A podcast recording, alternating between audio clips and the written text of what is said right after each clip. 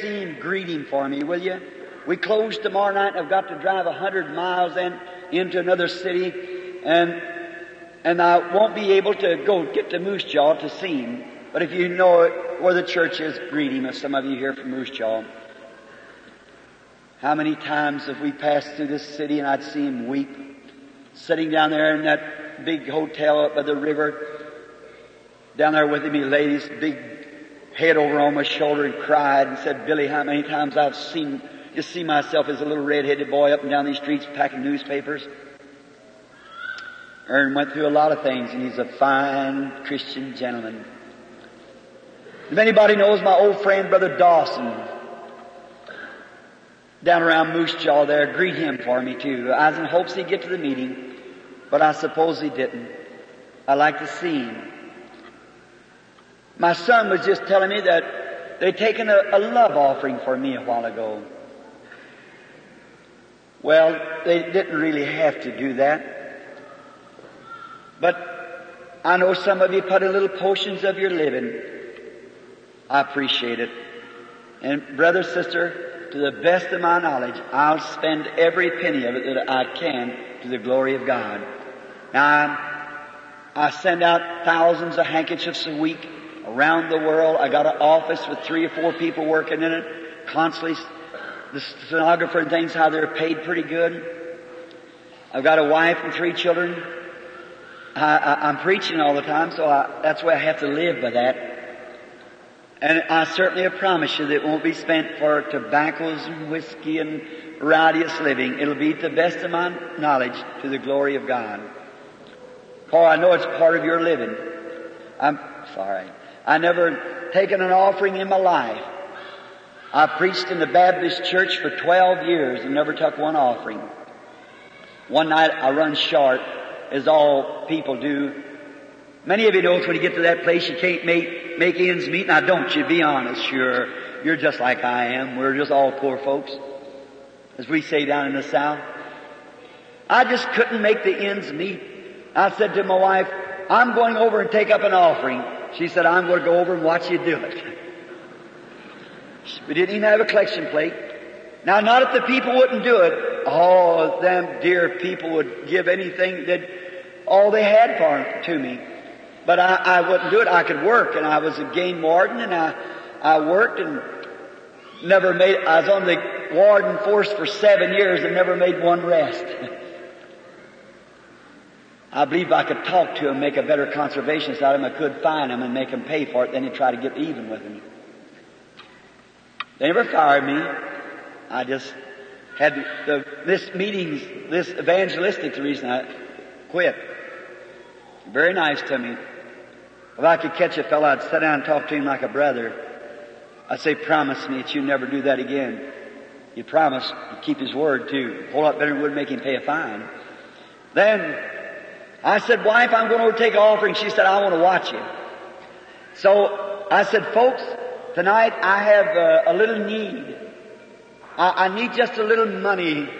Just about five dollars. I owe a little bills and I can't make a meet. I'm going to pass a hat. And some of you then give a nickel or two. I said, it'll, it'll help me make it. I know you won't mind. I said, Uncle Jim, would you go get my hat? He said, yes, Billy. He walked over get the hat. Everybody, this little old woman sitting down there used to pray for me all the time. Little old godly looking woman. Do you ever, some of you women ever remember when the women used to wear aprons and long aprons, checkered, had a pocket on the inside? Well, that's the kind of apron she had on, and she reached down on the inside of this pocket. I was watching her. She pulled out one of these little pocketbooks that's got a snap on top of it, and she went to reaching in there for those nickels. I couldn't stand it no more. I said, I was just teasing you all. I didn't mean that.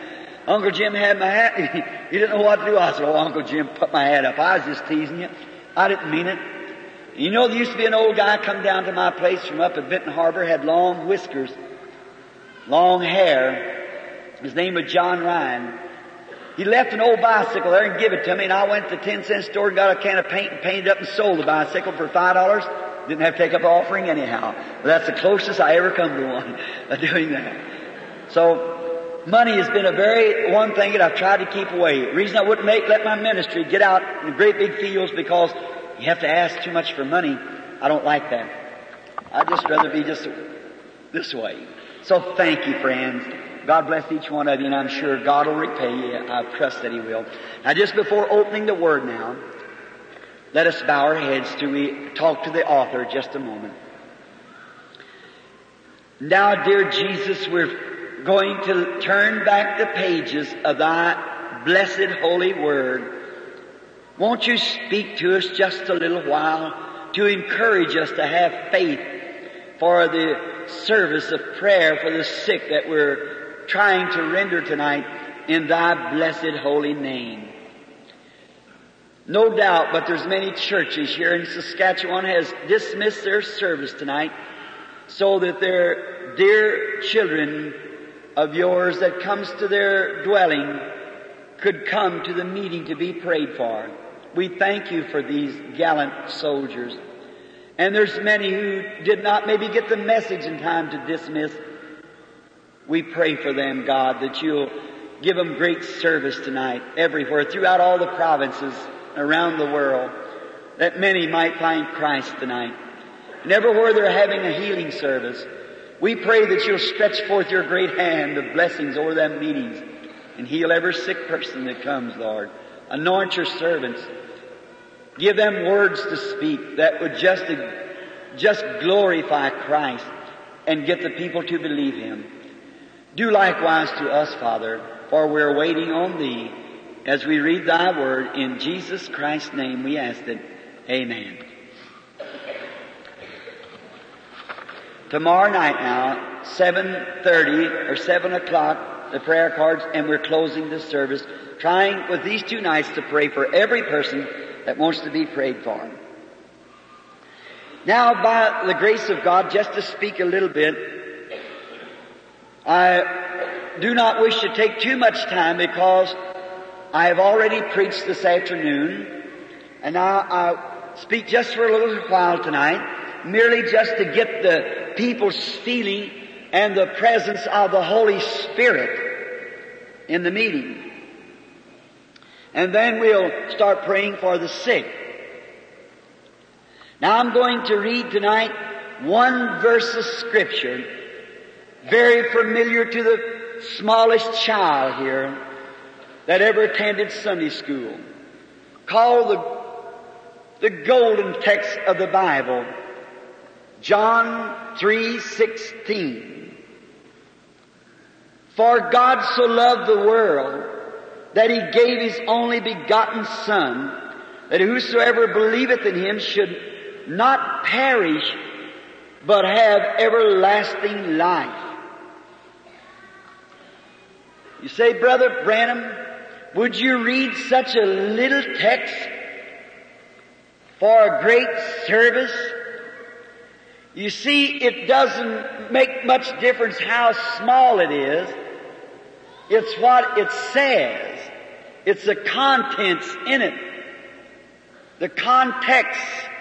What makes it so valuable. That is enough scripture to convert the entire world to God and to Christ tonight. If it be received in the right mental attitude, it would do it. Would bring every sinner to his knees. And the reason I chose this tonight is because my theme has always been love. I think love is the most powerful force that the world has because God is love. And there's no more power, more powerful force than God. And love is one of the greatest things that I could speak of. So it is written in a little small text, perhaps one inch square, would more than cover the text. But as I said, it doesn't go in quantity. It's in quality. Here some time ago, I was reading where a little boy up in an old garret attic was searching around up there in some old relics. and he run onto a little postage stamp, perhaps one half inch square. Well, the little fella thought this must be of some value, so he rushes down the street to a man that he knew was a stamp collector. And he said, how much will you give me for this stamp? Said, it looks like an old stamp. And the man said, well, I do not know the value of it, sonny, but I'll give you a dollar for it. He said, all right, I'll sell it to you. So he bought it for one dollar. A few weeks later, he sold it for fifty dollars. A few weeks after that, it was sold for five hundred dollars. And the last I heard of the stamp, it was worth a quarter of a million dollars. Now it isn't the size, neither is it the paper. It's what's on it that counts. This text, it isn't how small it is, it's the message to the people that counts. It's God's word of pardon and grace to Adam's dying race. It is a love letter that God has given to every fallen man and woman of Adam's race.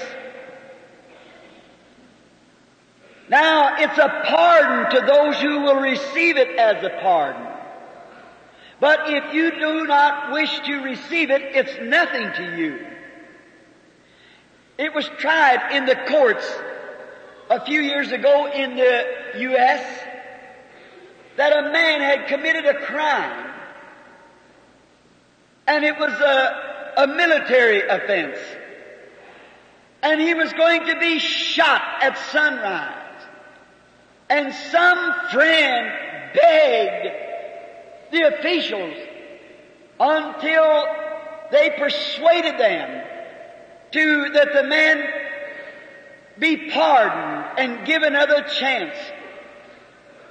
And when the pardon was wrote out and sent to the man which was in prison, just a few lines from the governor or the official said, this man is pardoned and wrote just his name.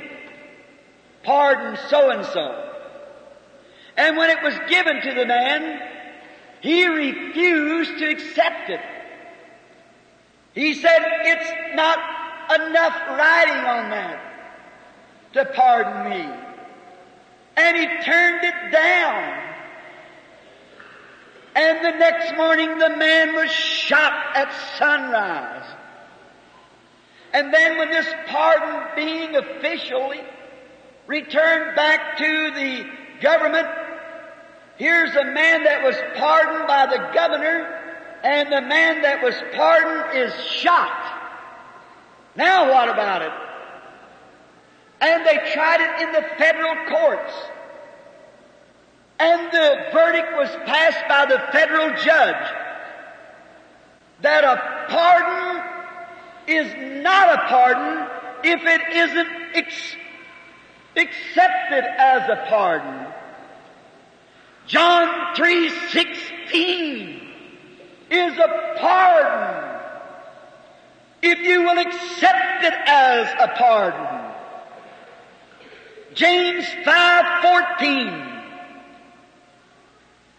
is a divine remedy for your sickness if you will accept it as God's remedy. John 3:16 is a pardon for your sin. But if you will not accept it, then it returns back to God and it is not a pardon to you. If you cannot accept your healing, then it's not healing for you. Someone said not long ago to me, said, Mr. Branham, I don't care how many blind eyes will come open, how many deaf sees. Said, I do not believe it's so. I said it wasn't written for you. Divine healing promise was only written to believers, and you're an unbeliever. It's only for those who believe. Salvation is for those who believe. And when God looked down upon Adam's fallen race, and He so loved the race of Adam, He's seen their condition. And it so constrained Him to love.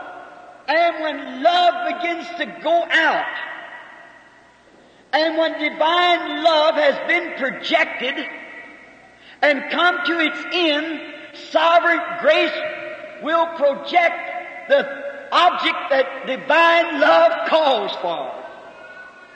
That's the reason God had to do something about the sin case, for He so loved Adam's race, and His divine love went out.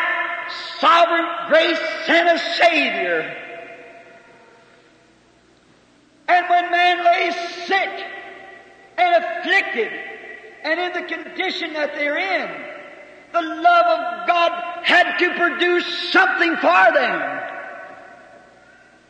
God doesn't want you to be sick. And when anybody teaches you that it's God's will for you to be sick, then if it's God's will for you to be sick, Jesus defied every law of God when He healed the sick that was brought to Him. He did what the Father told him not to do. Just might as well face the issue. It's lack of faith is what's the matter with us. All things are possible to them that can believe. And this is God's pardon. Now there's something about a man that's a part of God. He's a fallen race. He's a fallen son. And now, in one sense of the word, a man in himself is a creator, miniature creator. Now he cannot actually create because God does that. But he can take the things that God has made and the wood that God growed and build a building out of it. He can take that, the steel that God created and do something else with it. He can take the electricity that God sends in the air and make it light up a building. That's a man. Now I want to ask you something. Let's let our collars down just a minute. Did you ever see a person that's a good person? You think they're nice, but there's just something about the person you just don't like to be around them. Certainly you do. And then you've seen people that you just love to be around. What is it? It's that creative power that's up on the people that create an atmosphere around where they're at. If they're full of love, not make believe, but real love, you can feel it. You know that they're Christians. They shake your hand and say, I'm your friend, John. You can feel it. You might not agree with me, but I'm thinking of my friend Paul Rader. Now, I believe in heartfelt religion. I noticed tonight we have some colored friends with us. And an old colored man said once down in the South, his boss said there is no such a thing as heartfelt religion. He said just one thing you like, boss, and saying there's no such a thing as heartfelt religion as far as you know. He knows different. And I believe in heartfelt religion. I believe that you feel it. That God gives you something inside of you that changes you. It makes the atmosphere around you different. I've tried that. I know it's the truth.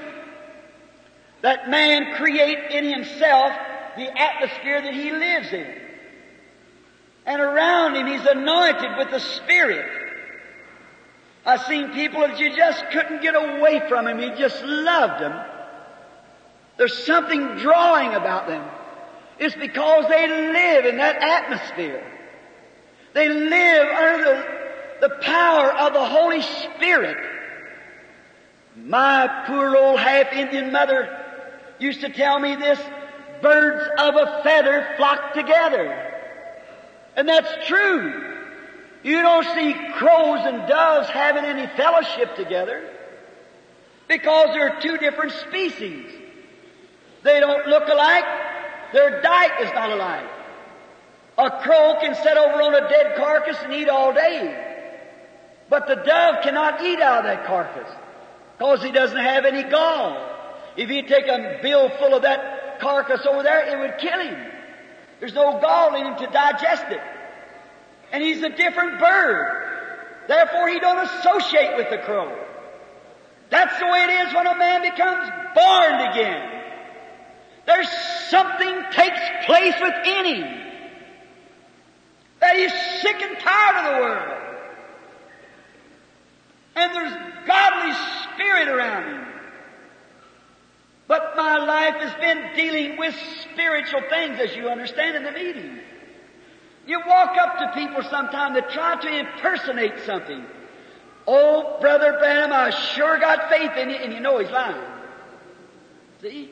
There's a spirit there that speaks a lot louder than his lips speak. It's the atmosphere.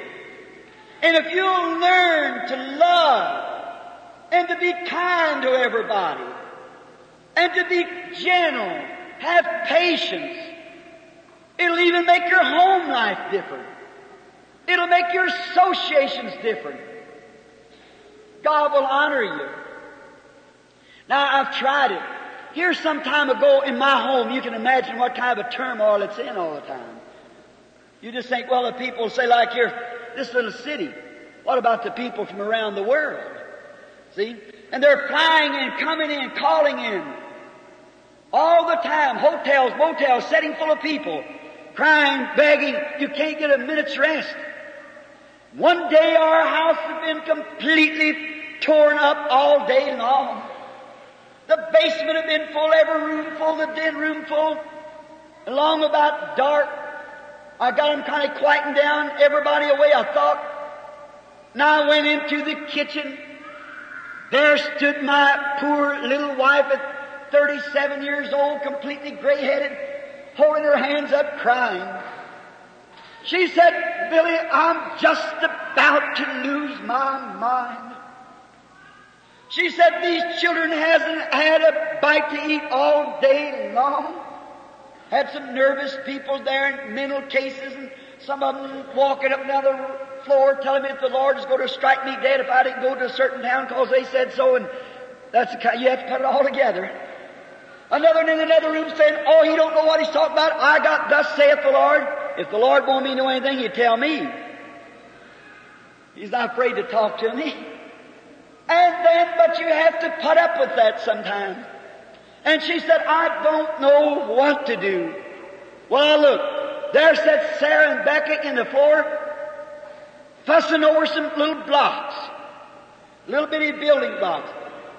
Sarah screaming to the top of her voice, Daddy, Sarah, Becky's got my blocks. Daddy, she took my pocketbook a while ago.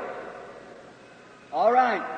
Joseph sitting in the floor, beating on something as hard as he could, the little boy screaming to the top of his voice. Now you talk about home, sweet home. Well, I looked around. I thought, now there's just one thing to do. We gotta change this situation. Now those people there through the day, so many and all through the night, does disturb the children. But I want to be with them a little while. So I thought, Lord, now you help me in my heart and let me, I'm just letting down to talk to you from the bottom of my heart tonight. Now some things that you don't have to tell everybody. So uh, I said, Lord, you help me now to get upon me the Holy Spirit in such a way that will change this situation. So praying to myself, I put my arm around my little wife and I said, Oh sweetheart, I really feel sorry for you. She said, Billy, I, I don't believe I can hold out any longer. She said, Oh, I'm just going to pieces. Just look at this house. I said, Yes, that's right, honey. That's exactly right. I put my hand around her. I said, I know it, sweetheart. And I thought, Lord, you quieten her.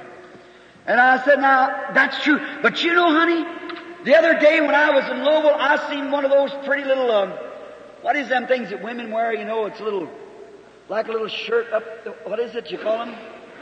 What? Blou- blouse. And, um, I said, I, I saw one of the prettiest ones someplace. Let's see, where was it? She said, but Billy, no time to talk about blouses. I kept my hand on her. Now, honey, I tell you, you never seen such a pretty blouse. And she said, well, I said, look, I tell you what, let's do. Let's get supper right quick. And when we do, I'll take and show it to you. I'll buy it for you. Oh, she said, that's nice of you, Billy, but oh, I, I couldn't look at the blouse tonight. Oh, just look at me. I said, but look, honey, oh, if you'd ever see it, I believe it, you, you, you'd want to buy it. Lord, quieten her, see? Holding my hand on her. And I said, I tell you what, you put me on your apron, let me help you get supper. And so I put this apron on, you know, and going to chop up some carrots and things, you know, and going on. And every once in a while I'd walk her, she'd begin to quit crying. I thought, thank you, Lord. And I said, oh, honey, isn't the Lord wonderful? He's just so good. See, kept talking to her, changing that atmosphere. Laying my hand on her. As soon as I got her quiet, after a while she was all smiles. She said, well, Billy, do, you think the stores will be open? I said, I'm pretty sure they will be.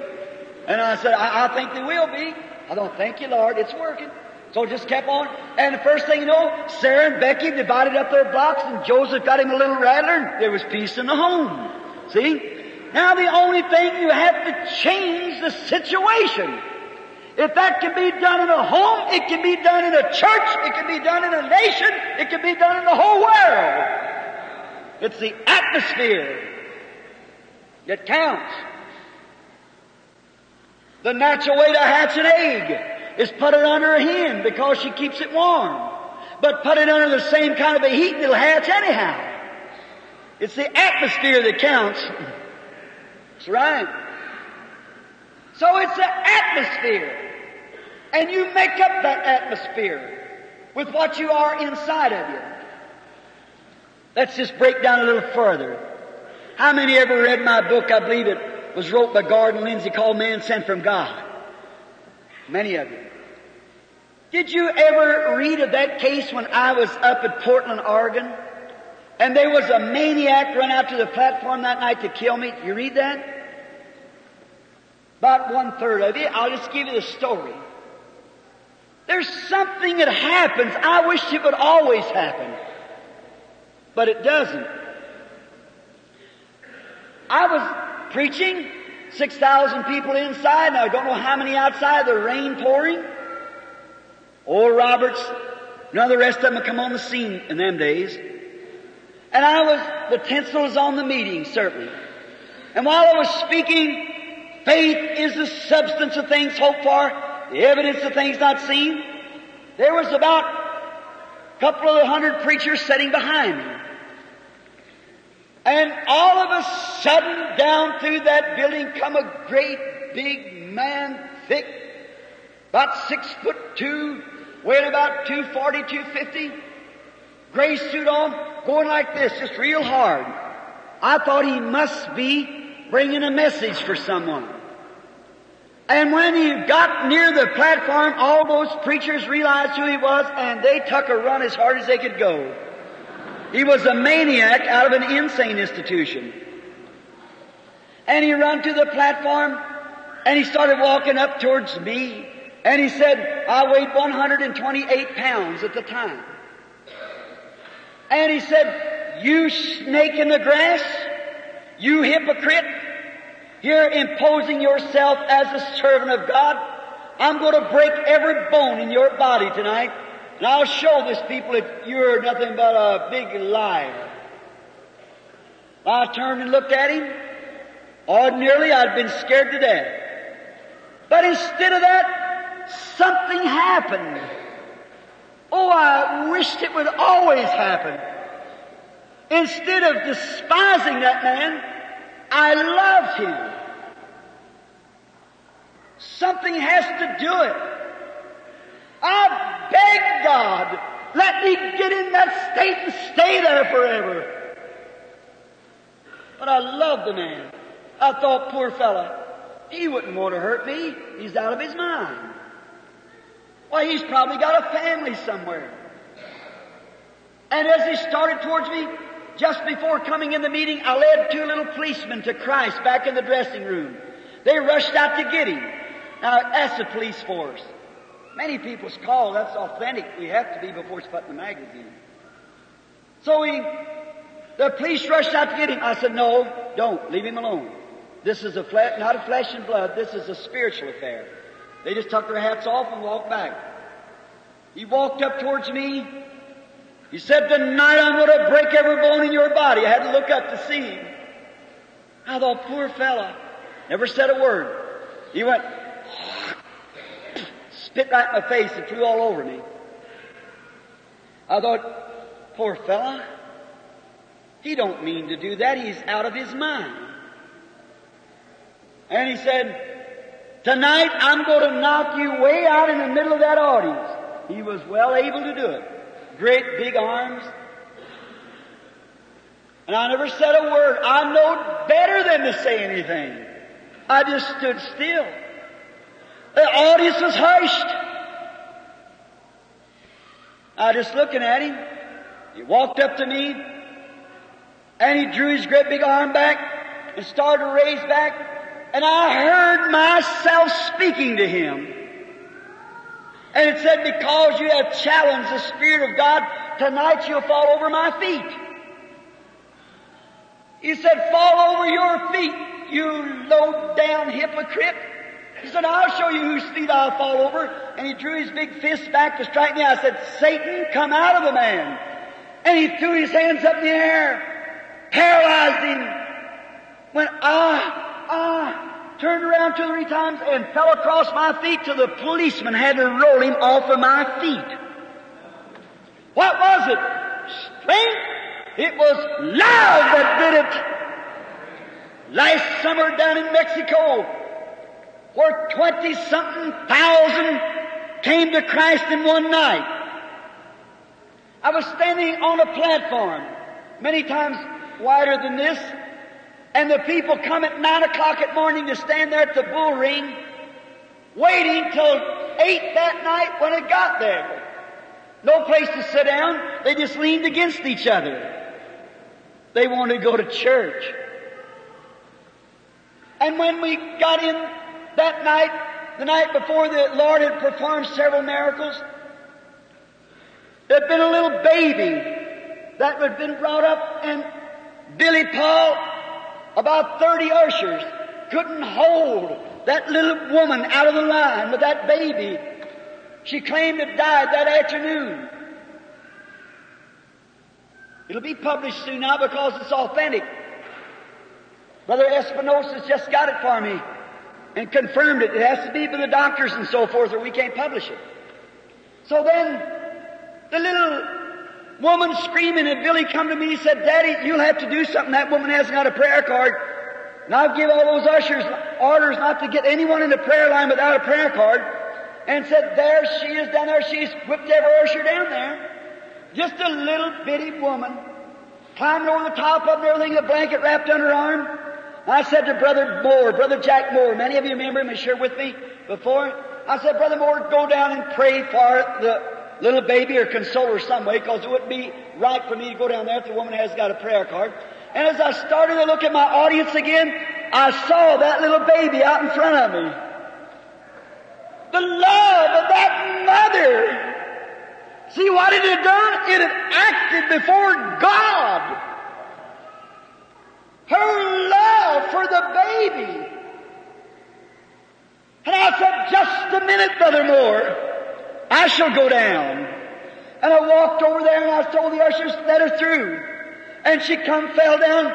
She said, Padre means father. She's Catholic. I said, stand up, stand up. She got up. She motioned to her baby. It was raining all along. The little blanket she had around was wet.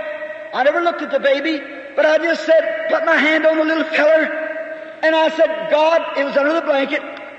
Thou hast showed a vision of this little Mexican baby. That mother's love has touched you in some way.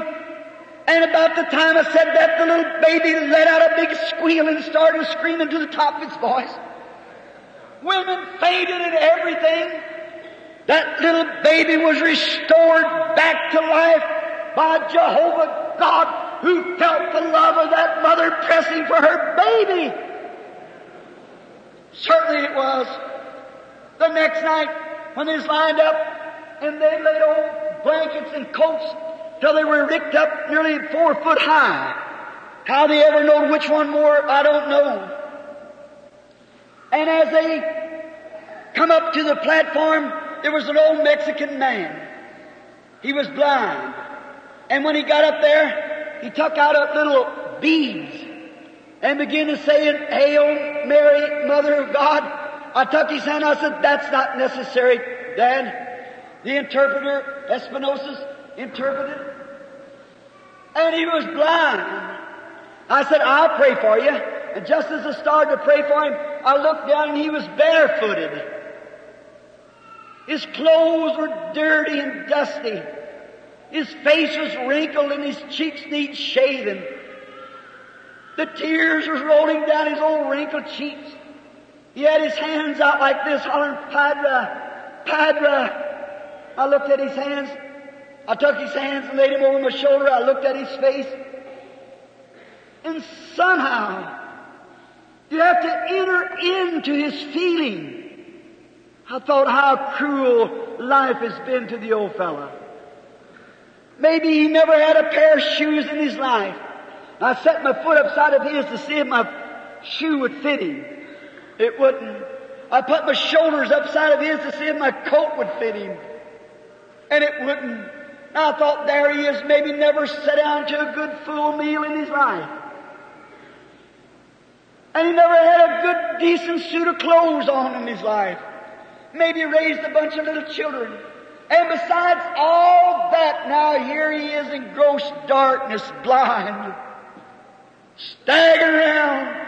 I thought if my old daddy would have lived, he'd have been about that age.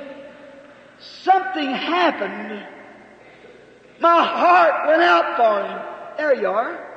You've got to get into the fellowship of these people. I took him up, my arms around him, and I said, Heavenly Father, please be merciful to this poor blind man.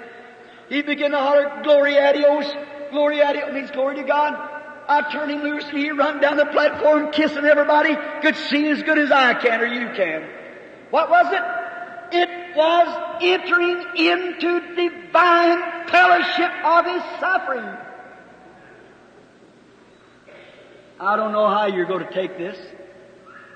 I'm going to open just a little more for you. Some of my inside life. Some time ago, when I was on the warden force, near Henryville, Indiana, there's a friend lives up there, and I, he was sick, and I was turning some fish loose in a creek. So I thought I'd go over and pray for the man. So I had a little old gun you had to pack as a warden. I unbuckled the thing, throwed it up in the truck, and shut the door. And I thought I'd go across the field over to pray for my friend. As I walked up across the field, I was going along humming. I forgot that down at the Burks farm, a great big Guernsey bull had killed a colored man down there who was a caretaker. He was a fine animal, and they didn't want to kill him, so they sold him up here to this man. I know there was warnings all around the field, but I'd forgot about it. They got right out in the middle of the field where there's some little old scrub oak I don't think you have in this country. And as I passed by this, all at once this big killer bull raised up. And he snorted. And I recognized that's the bull. I turned first, I felt for the gun. It wasn't there. I'm glad it wasn't. I'd probably kill the bull and paid for it. I felt for the gun. It wasn't there. I looked to the fence. It was too far for me. There was no trees around for me to get into. There it was, nothing but to face death. I said, well, Lord, if the time has come for me to die, I want to face it like a man. I shoved my shoulders down. I said, if this is it, if I must die by this bull, then I must die. And something happened. I know this sounds like a child. But it's the truth. Somehow or another, instead of despising that beast, I had a love for it. And I thought that poor thing was laying out there in the field. I come in on his territory. I disturbed him. He don't know no more than to protect himself. And he threw his horns down and dug the dirt up, fell onto his knees, you know how they do just before they charge. And I thought that animal, oh, I'm so sorry that I disturbed you. I said, I don't want you to kill me. I'm the servant of God. And I'm on my road to pray for some sick people. And I forgot about those signs. I was talking just as I am now. But there was something that had happened. I wasn't scared of him. I was no more afraid of that bull than I would be my brother. That's where the church is. You're always scared. It's not going to happen. That's the reason it don't happen. When that fear, love casts out fear. When you've got love, fear is gone. But as long as you got fear, love cannot operate.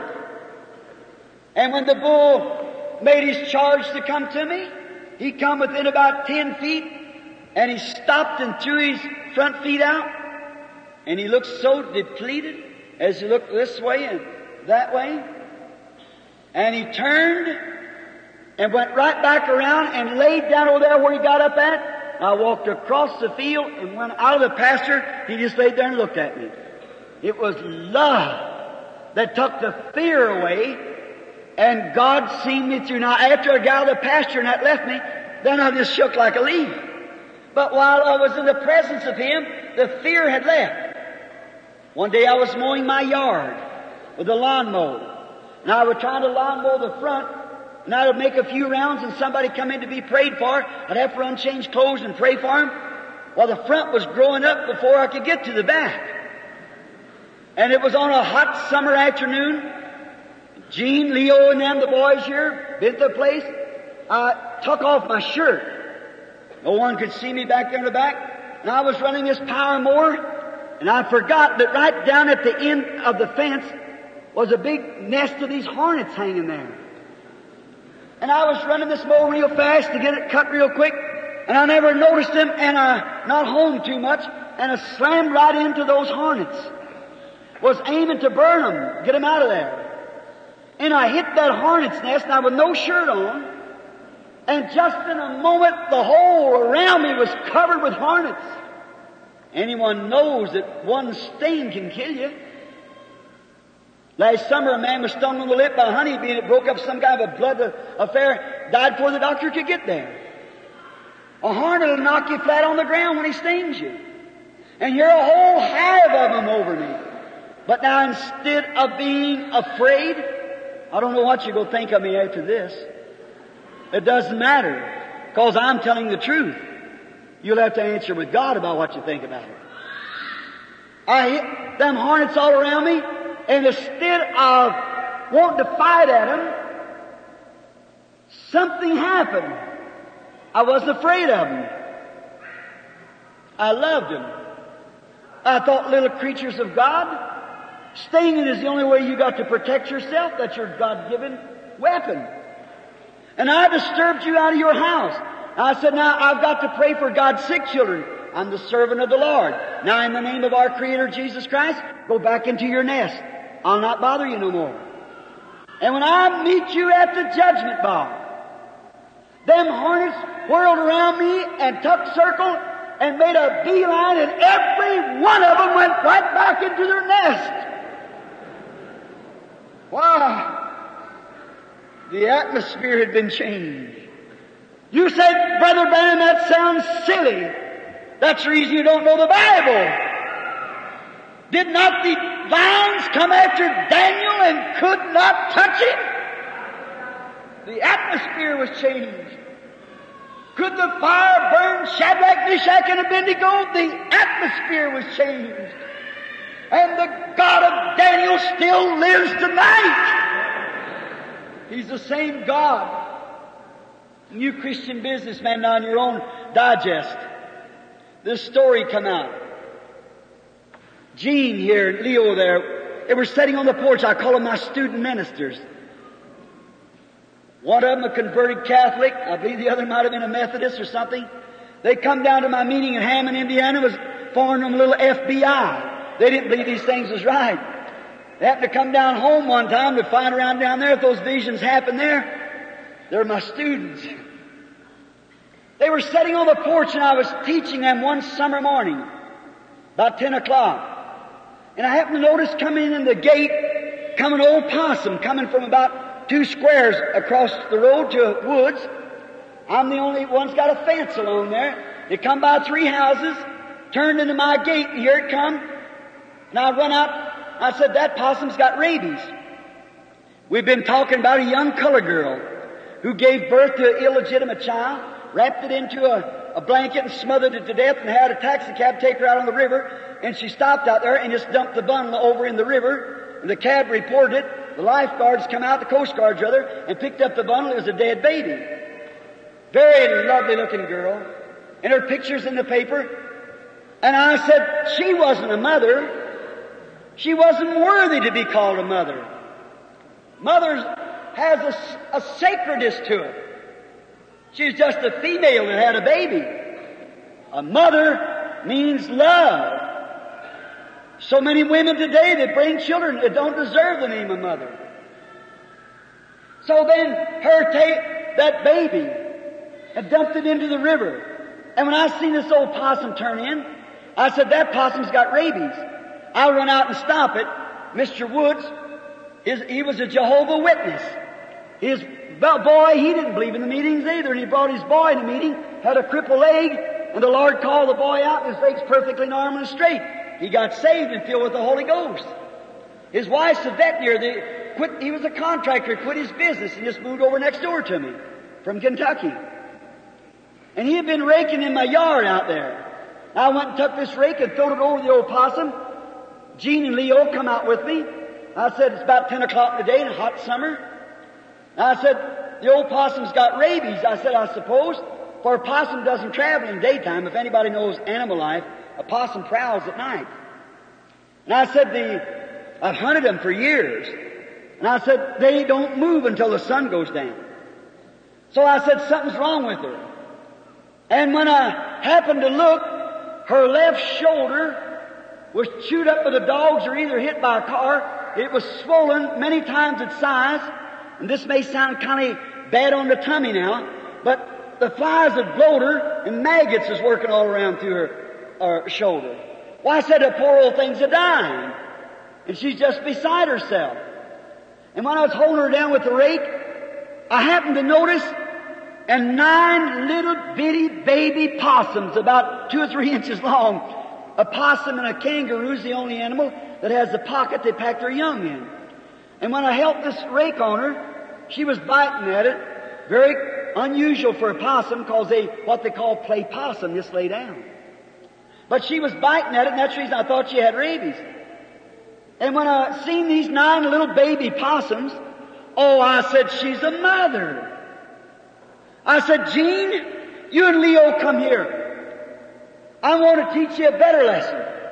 I said, this old mother possum is way more of a mother than that woman was that drowned her baby. I said, this old animal, she hasn't got 30 minutes to live. She can't live like that. She's dying. But she'll spend that 30 minutes fighting for her babies. For she's a mother, a real mother. She loves them. And then just then, Mrs. Woods come up and Mr. Woods, they seen us out there in the yard. And Mrs. Wood said, well, what do you know, Brother Branham? She said, that little bitty tiny possums. And she said, what are you going to do about it? I said, I don't know. She said, well, kill it. Oh, I said, I can't kill it. Oh, she said, just kill the mother and take them little ones that got a round mouth. Said they could never nurse. Just pick them up and throw them on the ground and kill them right quick and get them out of their misery. She's a veterinarian, that's the more humane thing to do. She'd just throw them on the ground and kill them right quick and then it'll all be over. I said, Sister Woods, I know you're right, but I just can't do it. She said, well, let Banks do it. That's her husband. I said, no, I don't want him to do it. Leo and Gene here, they looked at me and thought, what's he going to do? Why, she said, won't you go and get one of your guns and shoot it then? Said, you're a hunter. Why don't you go kill it?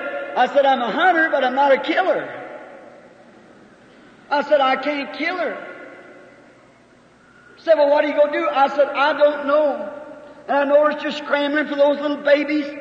And when I let that rake up, you know what she done? That one-legged dragon, here she went, just as hard as she could go, and went right down in front of my steps, and there passed out. And those little possums, when she passed out, that, of course, that let that cord loose, and she could, they come out of the pocket, and those nine little possums trying to nurse her. That's all they know how to do.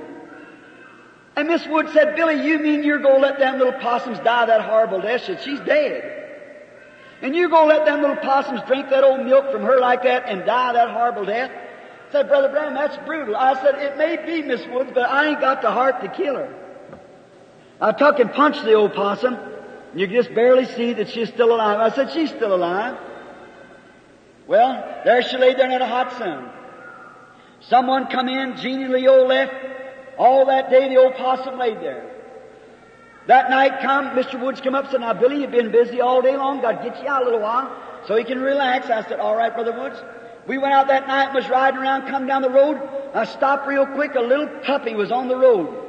And I picked the little fella up and he was so full of mange and lice till he was running all over my arms. I brought him in the car and me, he said, my wife said, Billy, you're not going to pick up that little old mangy dog. I said, sure. He's just a baby. He's got a right to live. So what are you going to do with him? I said, well, I'm going to take him home. Somebody dropped him. It's a shame.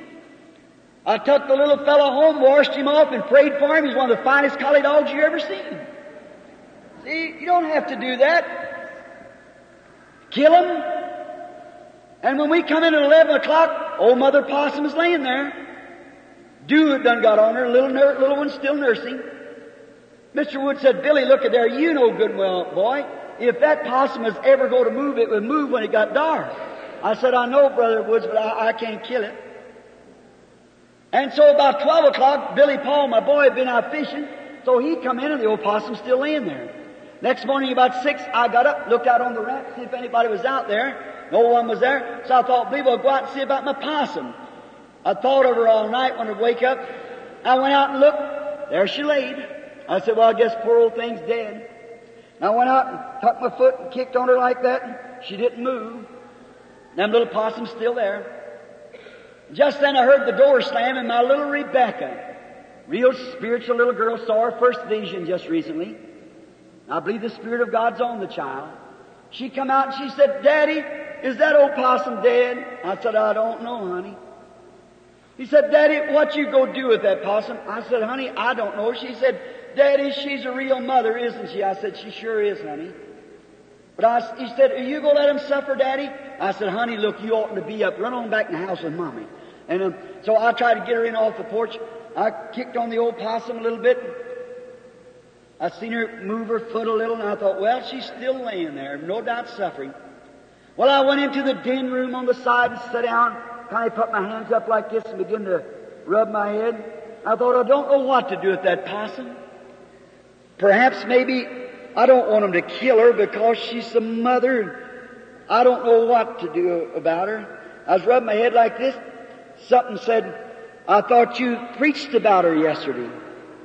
You said she's a real mother, and you made a text out of her. I said, I, I did do that.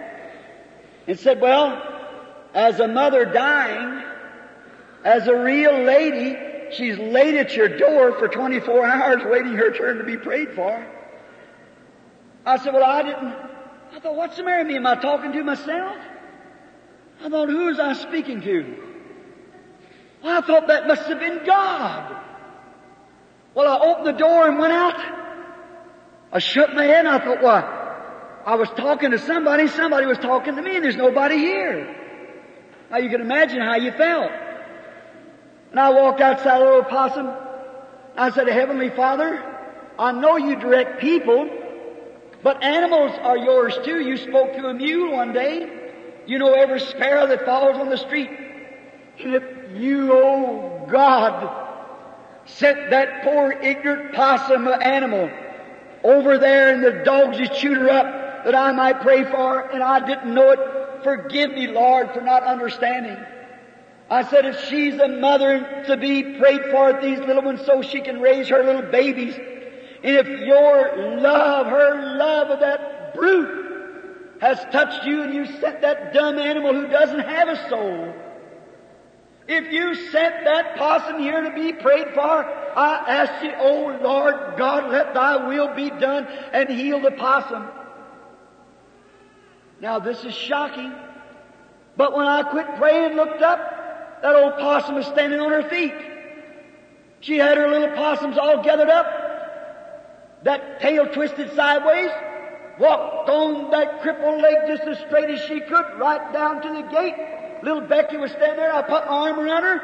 The old possum looked back as if to say, thank you, sir. Right down the road she went with her babies over to the woods.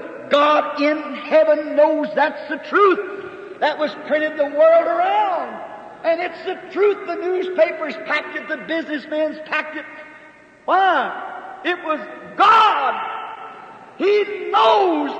And if that old, if God could lead that old possum up there to be prayed for because she loves her babies, how much more will He answer prayer for you who's His children?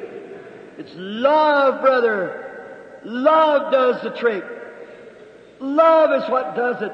It's something gallant that stands out. God wants you to take love and be gallant with it. Not love and hold it to yourself, Display your love. Prove your love. Show me your faith by your works. There you are. Prove that you love God. In closing, I might say this. The great story of many of you men and women here around my age, remember it used to be in the school books, is too quickly forgotten.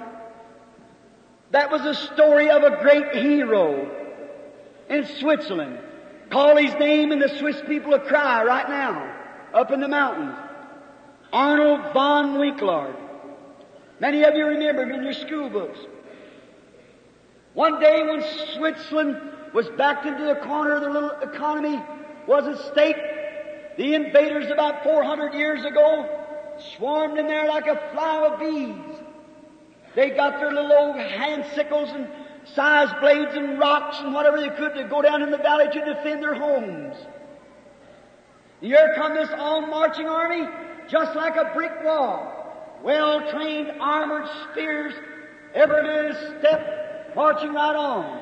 And here stood these poor little Swiss backed into a corner. There was nothing they could do. They were absolutely hopeless and helpless. All this fine, trained, outnumbered by the thousands, just like a brick wall, moving right on. What could they do? Finally, one man for the love of his country, Arnold von Winkelried, stepped out. He said, man of Switzerland, this day I'm going to give my life for Switzerland, and this day I will save Switzerland. His comrade said to him, Arnold von Winkelried, what will you do? He said, back over the hill yonder is a little white home, three loving children and a wife. They're looking for me and praying for me to return, but I'll never see him again on this earth. He said, for this day I must save Switzerland. Said, what will you do? He said, follow me and fight with what you've got and do the best you can. He threw down the weapon he had in his hand. He started towards, he looked around first and found the very thickest of those spears. He run to him with his hands up in the air screaming, make way for liberty! Make way for liberty!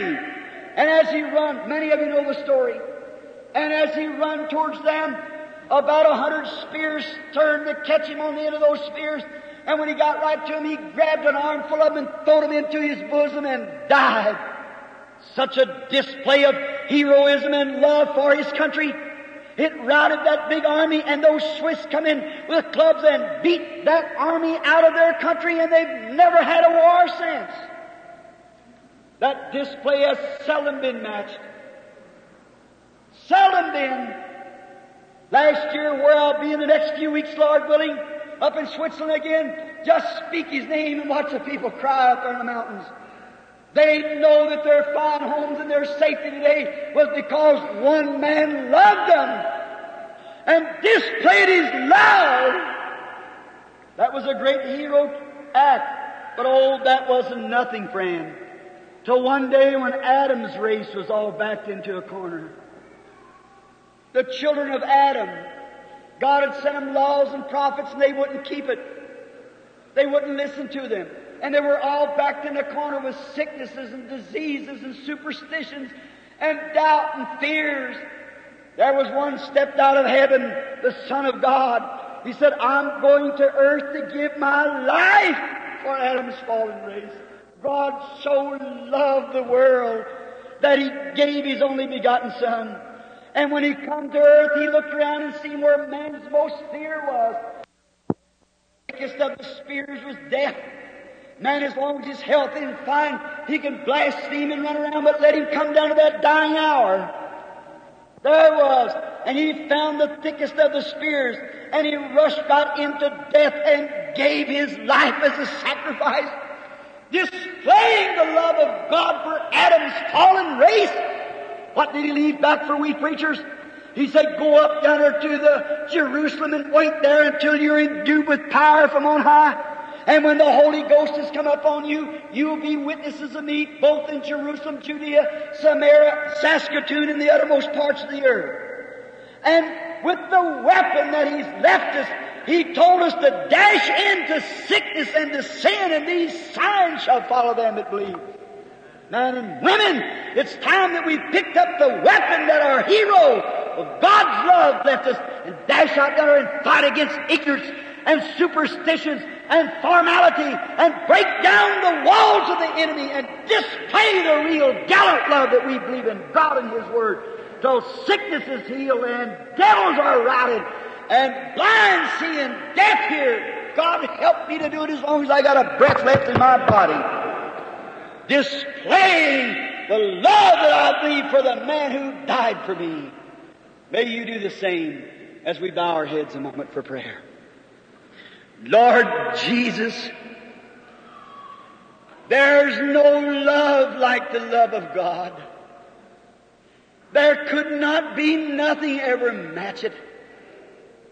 When we were helpless and without hope, you died in our stead. God so loved us that He gave His only begotten Son, that whosoever believeth on Him should not perish, but would have eternal life. I ask that your divine grace and your presence of the Holy Spirit, as Arnold von Winkelried said, the hero of Switzerland, fight with what you've got. Now, Lord, you've not given sticks and stones to fight with, but the blessed Holy Spirit in the meekness and gentleness of Christ in the power of His resurrection, with His being here with us now. The same yesterday, today, and forever. To bring to naught the things of the world. And God to issue in His everlasting kingdom. Grant, Lord, tonight that these things may be manifested in our sight. In Jesus' precious name we pray. Amen. As you look this way, one thing is to speak of something, another thing is to do something. A man can say anything he wants to, if he wants to lie about it, and just go on. But when God speaks, God confirms what He speaks. God makes real those things that He speaks of. Now, as I have just said a few moments ago, Jesus Christ, God's Son. Some of you are Methodist, Baptist, Presbyterian, Pentecostal, Nazarenes, Pilgrim Holiness, Catholic. You're all different mixed up here in this little handful of people tonight. Doesn't matter how small you are, you've got a right to the gospel. You've got a right to it. I don't condemn any church, any denomination. I love them all. But brother, somebody's right and somebody's wrong. It's up to God to do the speaking. We're at the end time. You know that. There's an atomic bomb hanging down in Russia with your names on it right here in Saskatoon, and you know that. So does the rest of the world know it. There'll be annihilation one of these days. You know it's not far off. It's just the hand of God holding it. What's going to happen? What did our president say the other night? We want to keep strong. Let our aggressor know that whenever he drops a bomb, he's going to destroy himself too. Sure, planes and great tanks and great hangars out there with guns trained right on the whole world everywhere. Just the only thing is let one drop. That's all it takes. Then something's going to happen. No wonder. Let me ask you something. Just before every junction of time, look at the antediluvian world. Everything at the beginning, it was all God. It scattered out through religious worship. Cain, just as religious as Abel was. Come on down. Everything went cold and formal for a long time, sinus and buildings and so forth. All of a sudden what happened? Up sprung a prophet. In went the supernatural. Here come a message. And the world was destroyed. Bring it down to the time. You say a prophet? Before, yes sir, Enoch. Noah, the ark. Signs, angels appeared. God always does it. Now listen. And just as He brought Israel out 400 years, a lot longer than we've been a nation, 400 years in ignorance down in Egypt, what happened?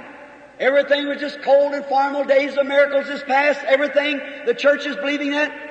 All of a sudden a prophet arose. An angel appeared in a burning bush. Signs and wonders went forth. And God pulled out Israel and destroyed Egypt. And she cooled off again through years. After a while, it's just about the time for Jesus to be born. What happened? A prophet arose. John the Baptist. Signs and wonders began to appear. The Son of God was crucified. She cooled off. We went through a space of time now. What is it? It's at the end time again. What's happened? Prophets are appearing.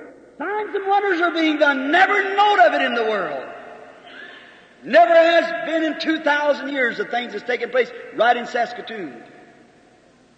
Right. 2,000 years since it's happened. Signs and wonders, messages going forth. Billy Graham, Oral Roberts, great man, blasting it away everywhere. And America sits with her arms folded and the rest of the world say, you a bunch of fanatics.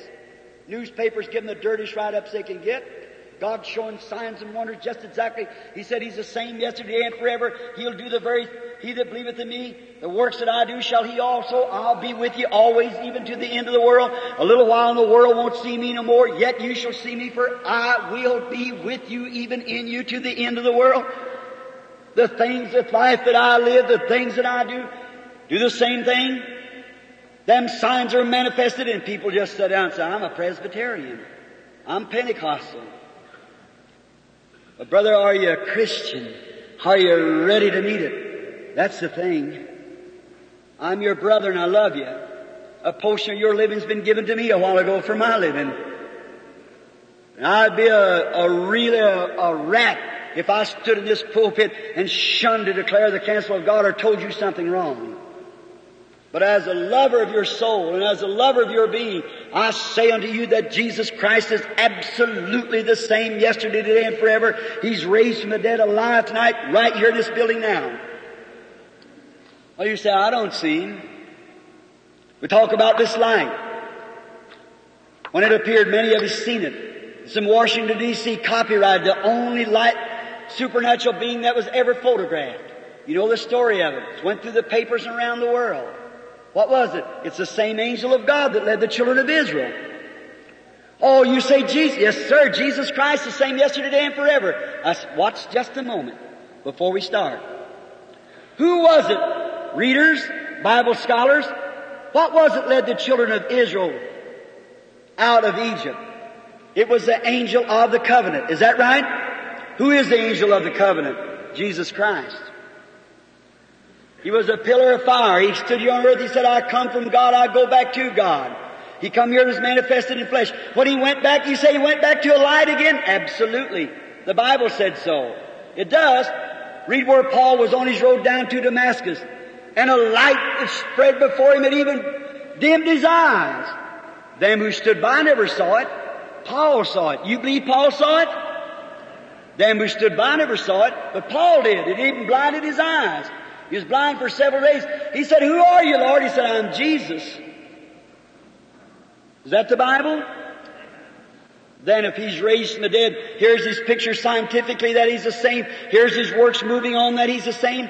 But the reason you're looking at it because some educated person like myself is bringing you the message. Don't you look at the messenger, look at the message. What I'm talking about. Now Christ is here.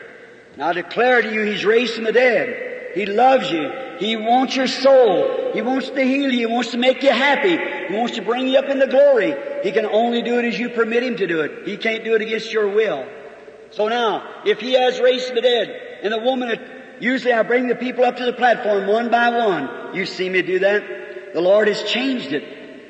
Right here at Saskatoon. This has worked. It will tonight. There's not a person in this building that I know. I know for, yeah, I beg your pardon, I did see the, um, Sister Sothmann and Sister Norman, Brother Norman sitting right out here. That's all I know. How many in here know that I don't know you raise up your hands like this, that you know that I don't know you? Put your hands up everywhere you are, anywhere. Now, if Jesus Christ is the same yesterday, today, and forever, and He was standing here with this suit on that He gave me, and you would say, Lord, the Bible says that you are a high priest that can be touched by the feeling of my infirmities. Do you believe you could touch his garment like the woman did and he'd turn and tell you what you done? You believe he could do that if he's the same yesterday and forever? Certainly he could, if he's the same. Blind Bartimaeus who cried at the gate, Jesus couldn't hear his cry, but he felt his cry and he turned around to see what it was. Just look through the Bible and see if that isn't. Look at the woman at the well, how he told her of her husbands, and they said that's the sign of the Messiah. How many knows that the Samaritans know that was the sign of Messiah? Raise your hands because Jesus knew what was wrong with the woman. How many knows that the Jews knowed it was the sign of Messiah? Sure they did. When Nathaniel come and got, well, Philip got Nathaniel, and Nathaniel come, Jesus said, Behold an Israelite in whom there's no God. He said, When did you know me, Rabbi? He said, before Philip called you when you were under the tree, I saw you. He said, Thou art the Son of God. Thou art the King of Israel. A witness. Right there for the Jews. But of course the Orthodox, starchy, those big church members, they said, that's Beelzebub, he's a fortune teller. Jesus said, you speak that against me, it'll be forgiven you. But when the Holy Ghost has come and does the same thing, one word against it, it'll never be forgiven in this world, the world to come.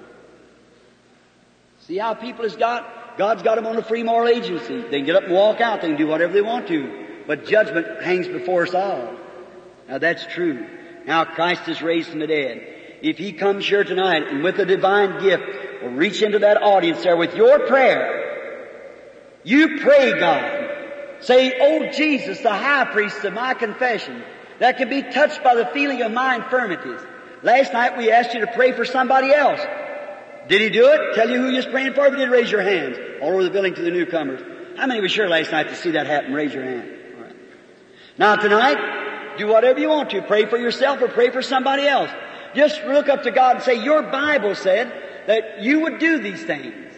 The man tells us, and it's in the Bible, the same things that you did. He said that you'd be with us innocent. He set some in the church to do certain things. Prophets, teachers, evangelists, pastors.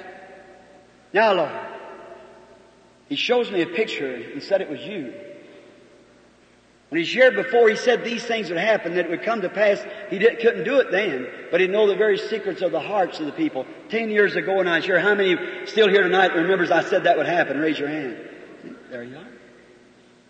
Now, that, if that's, if that was of God, it's the truth. If it wasn't of God, it isn't the truth. How would I ever know that I'd live to see it? Because God said so. That settles it. And here it is. Now, if He'll perform that, God gave Moses two signs. One of them was in his hand, one was another sign. To go down and perform before Israel, and they everyone believed him when he committed that sign one time. Is that right? They followed him right into the wilderness. Now, Christ sent me to prove to you that Jesus Christ is raised from the dead. Now I don't want you to follow me, I want you to follow the Holy Spirit. He's the leader that'll take you to the promised land just as sure as I'm here. He'll do it. Now you believe. Look this way. Let's start over here. Someone in this locality, back in here, pray and say, God, I'm in need. And I want you, now somebody without a prayer card. Let those who's got prayer cards, we're going to call them up and pray for them here at the platform. Somebody without a prayer card. Say, Lord, I'm in need. I, am going to ask you something, Lord. I've heard Brother Branham preach this several times. I'm going to ask you, let it, let me tonight. If I can just touch you, I'm not looking to that preacher. I'm looking to you. And I'm going to ask you, Father, let me touch you. If you let Brother Branham turn right to me and tell me that, that I've asked you in prayer, then I'll know it'll be you. There you are. That's the challenge to the Bible. How, well, you want to come take my place? If you doubt it, come up here and let me see you do it. Platform's open. Come up and do it. Certainly, I've challenged the Mohammedans. I've challenged the witch doctors. I've never seen a time of what God moved. So will He tonight. I believe Him. I love Him. The fear of, of failure has gone from me because I love Him.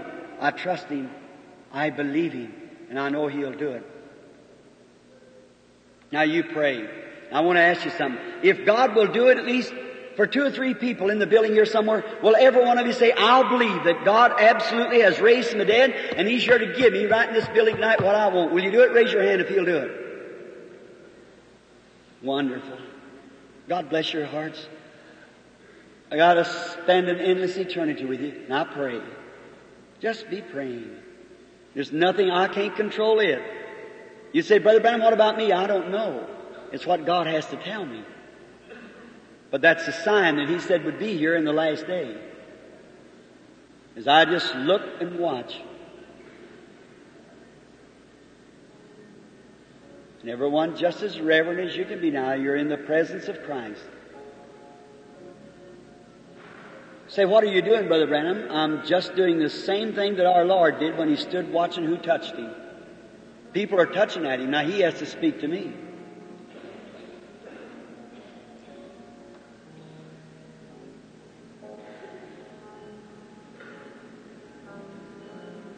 Now raise your head just a moment.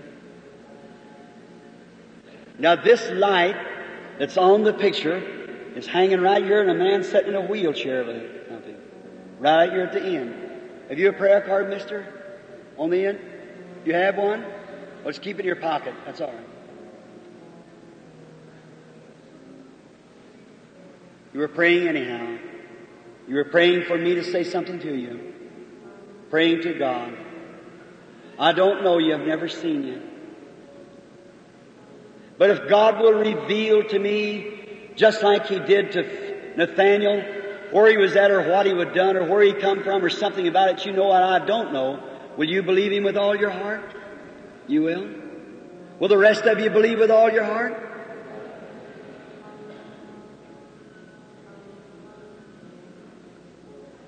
Now I see the man, it, his trouble is in his back and in his spine. That's exactly right. And he is not from this city. He's come a long ways. And he come from the west coming east. He come to a place where there's a great big place where horses have a lot, a stampede. Calgary he come from. And the man's name is Earl. That's right.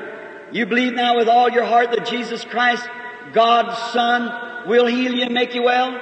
You accept it and believe it He'll heal you? All right, then you can go home and be made well. Now I challenge the rest of you to ask the same thing. Will you believe over in this section? Somebody in here believe with all your heart. May God grant it. God knows I'm not, this is not a floor show. Neither is it any kind of a show. It's Jesus Christ getting you quiet so He can display His power to let you know that I've told the truth. Don't move.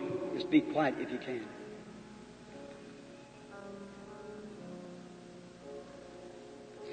Here it is, a little woman sitting right back this side here. She's wearing a black hat. She's praying for someone which is her brother. And the brother is an alcoholic. That's right, isn't it, lady? Way back there with the little black hat on. Yes, sir.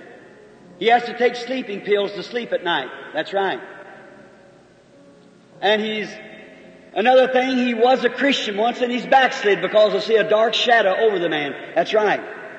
Now do you believe? You believe God will answer your prayer? May He grant it is my sincere desire. I don't know you, do I, lady? I don't know you, do I? Never seen you in my life. If that's right, shake your hands like this. Was everything of that the truth? There you are. Now you believe.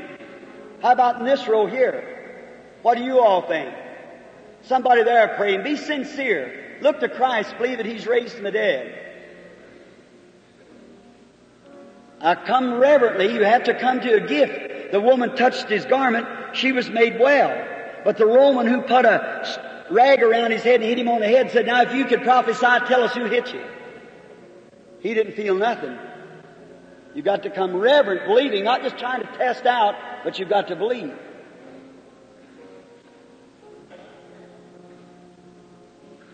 That little lady sitting there at the end. She's praying for her husband.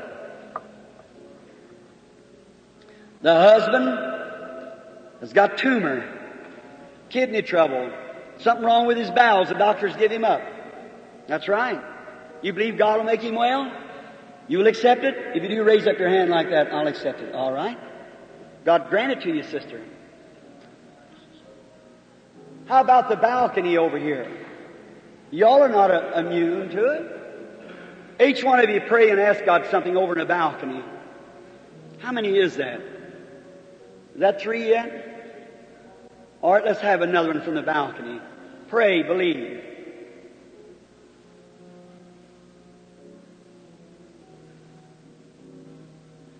The Lord be blessed. There's a little lady with her head bowed. You can raise your head now if you will. You were praying for someone. A little lady's wearing glasses and got a pink hat on. You were praying for somebody, loved one, that's a mental patient. The woman put her hand up to her face there. That's true, isn't it, lady? Wasn't you praying for that? If it is, raise up your hand. If you believe your brother can be made well. You believe it with all your heart? Now how do I know what you were praying for? The God that can hear prayer can answer prayer. Now do you believe, all of you? With all your heart? Where's the... What about the baby? I don't see nothing over the baby. But who's the parents of the baby? Who's got the baby? You have? Have you got a card for it? All right, this it's a baby. Let's just, there. You just brought the baby in perhaps and set it down there. If God will reveal to me what's wrong with that baby, will you accept it? You believe that Christ would be kind to it then? Now I don't know, it may be polio, it may be have a fever, I, I don't know nothing about it. You know I don't. But if God will reveal to me what's wrong with the baby, I couldn't heal it because I'm not a healer. But God knows the baby. If Jesus is standing right here with this suit on, He couldn't heal the baby. He's already done it. It's your faith. He's trying to do this to raise your faith to believe that He has done it. Would you believe it, Dad and Mother?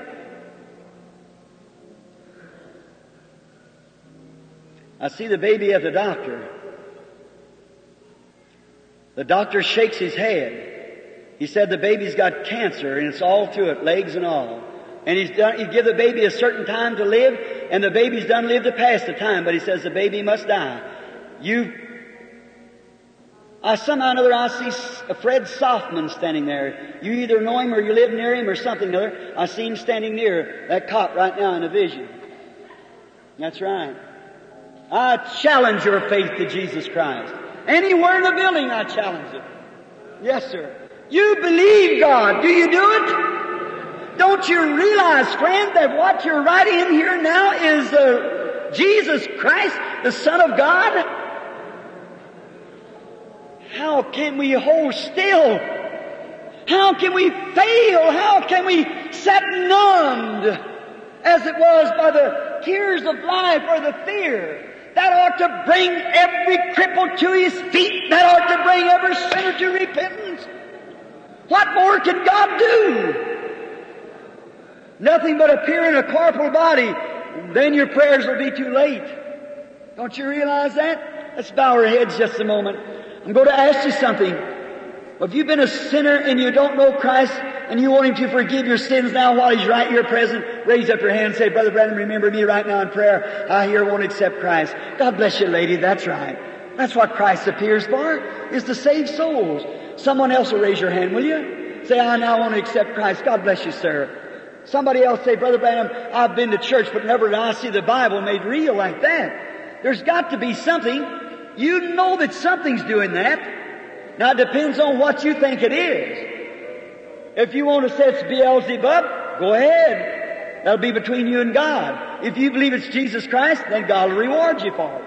But that's the only way you'll ever, you'll either be cursed by it or you'll be blessed by it. Either which one you want to be. It's up to you. But if you're just a church member and never been born again, why don't you raise your hands to Christ right now and say, remember me, Lord. I now want you to remember me. I have a need of you in my life and I want you to remember me. Is there another besides these two that's raised their hands? I know I just went through an altar call. God bless you, my colored brother sitting right here at the end.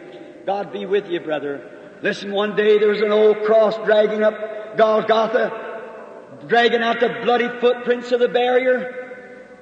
And he fell under the load. And Simon, a colored man, come and picked up the cross and helped him bear it on.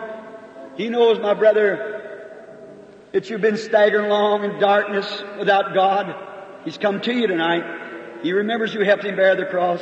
He bore it for you. God bless you. May you go in peace, my brother.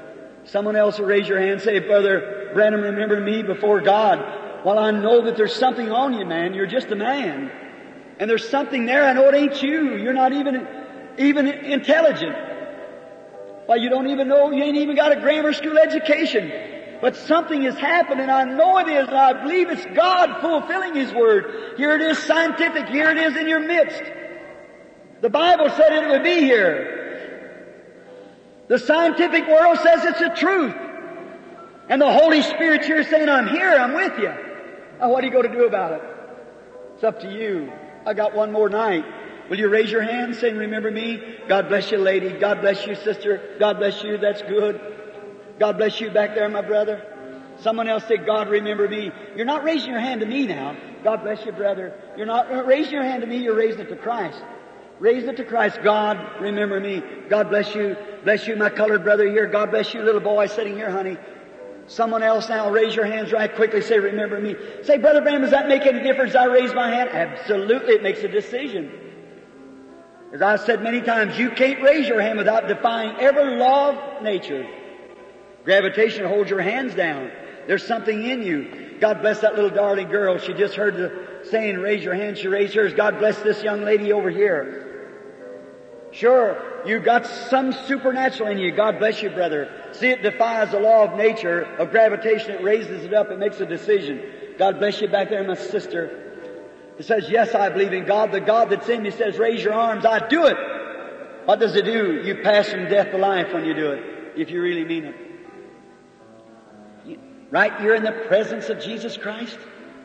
Right here where He's moving, working, infallible proofs of His being here.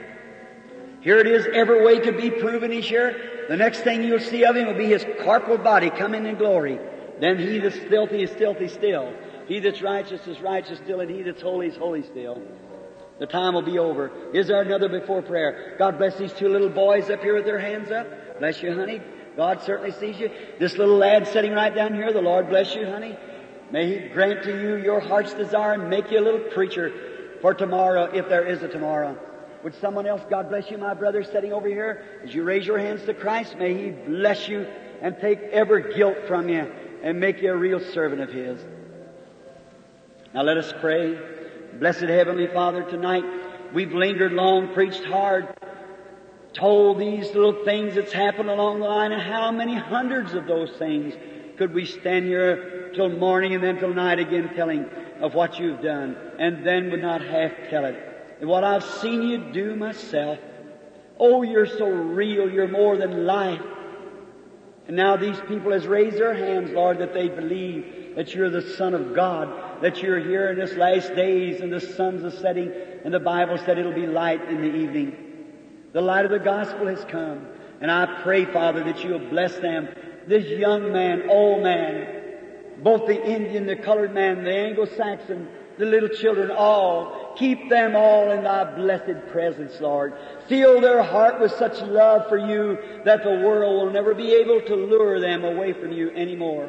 Grant it, Lord. Take them into thy care and give to them the baptism of the Holy Spirit. Alarm their souls with love and may they go out and win others to Christ, even the little children in their schools. The old man at his work, wherever it may be, or cutting his yard by the side of his neighbor. Oh God, I pray that you'll help them, everyone. They are love gifts that you have given to Christ. None can pluck them from my Father's hand. And they're given by the Father's hand into the hand of Christ, and no man can come except my Father draws him. And all that comes, I'll give him everlasting life. Grant, Lord, that they'll have everlasting life from this hour, for I commit them into thy hands of the fruits of the message. In Jesus Christ's name, amen. Now they had held up their hand, Sue sitting by them, reach over. And I was to pray for sick and be sincere, and God would heal them. How many knows that was wrote in my book ten years ago and heard me say it?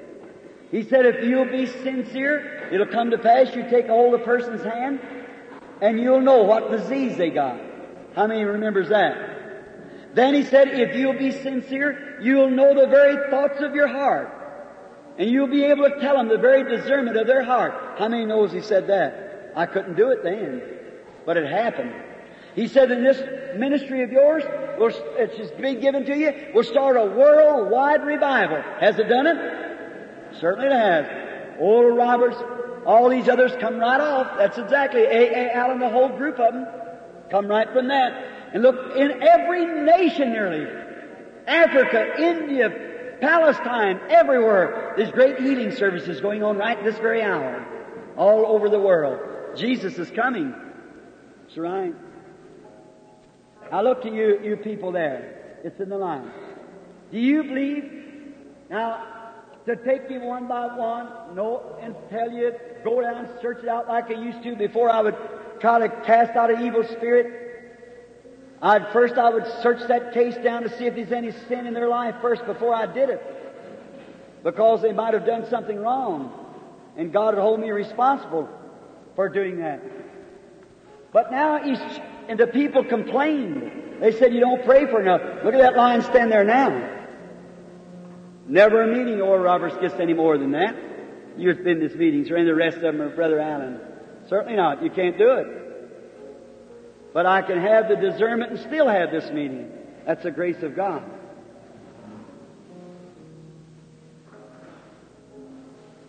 All right, just be reverent now. Only thing I can do is pray and lay hands on you. I'm going to ask everyone to be just as quiet as you can and be in prayer. Before this woman comes to this platform sitting right here, let me show you something. The woman is coming to be prayed for for deafness. She's deaf. I can feel that. There's a deaf spirit on the woman. Right here. Sitting before me now.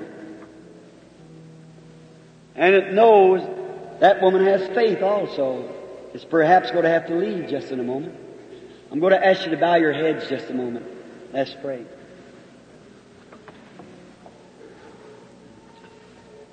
Raise your head just a moment. Watch here, see?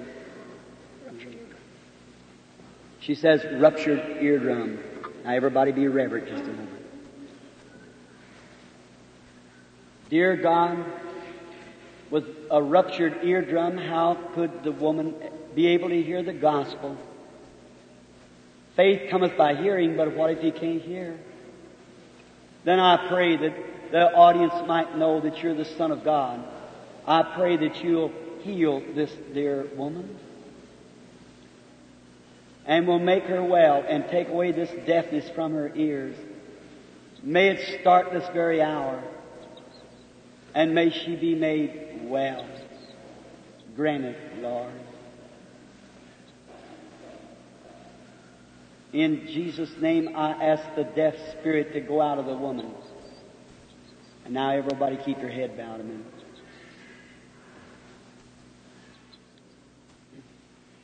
That's a nice little seed you're wearing. Mustard seed. That's all it takes is that mustard seed faith, isn't it? Thank you. Isn't that right? Yes. All right, you can raise your head. How long you been wearing that little seed? Quite a long time. Quite a long time. Well, it's a wonderful thing. Yes. Some people has faith for miracles. Some has a little bit of mustard seed faith, but if it's all, you know, mustard seed won't mix with any other seed. So mustard seed will do the trick. I know God's faith. Amen. Now I've got my finger stuck in her good ear, and here she is hearing me normally speaking out of this ear. God bless her. Thank you. Bless her. You love the Lord? So Ceci? And then you're, that's your name, and you come from a place called Beachy, Saskatchewan. That's right. Return home now, you're well. Jesus makes you well. Bless the Lord. You believe God? How did he know who she was, where she come from, what was wrong with her, how it would be? I didn't know it. God does. Now let's just try to keep away from that if we can, because we won't get one third of these through, not but a few. Let's just all be in prayer now. And what's your trouble, brother? Yours. Stomach trouble. You tell what's wrong with you as soon as you come so I won't catch that. All right. Dear Heavenly Father, I pray that you'll heal this man of his stomach trouble. And may he go home tonight and be made well as I pray this prayer of faith for this my brother. I ask it to happen in Jesus Christ's name. Amen.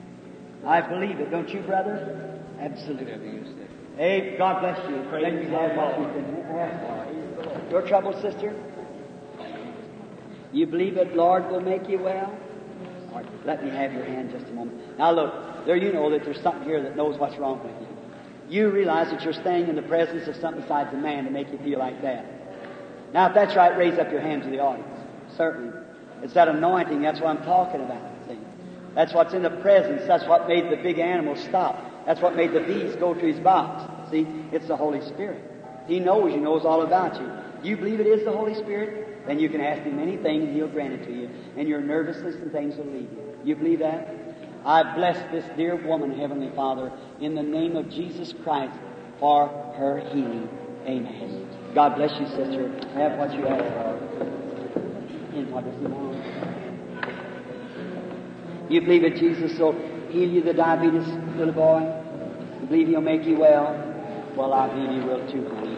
Dear Heavenly Father, by faith I take this little boy, and we know when children get diabetes, if you don't help them, it's awful. But I pray now as I take him by faith in the shadows of the cross and ask that Jesus Christ, God's Son, blesses this little lad and takes diabetes away from him in Jesus Christ's name.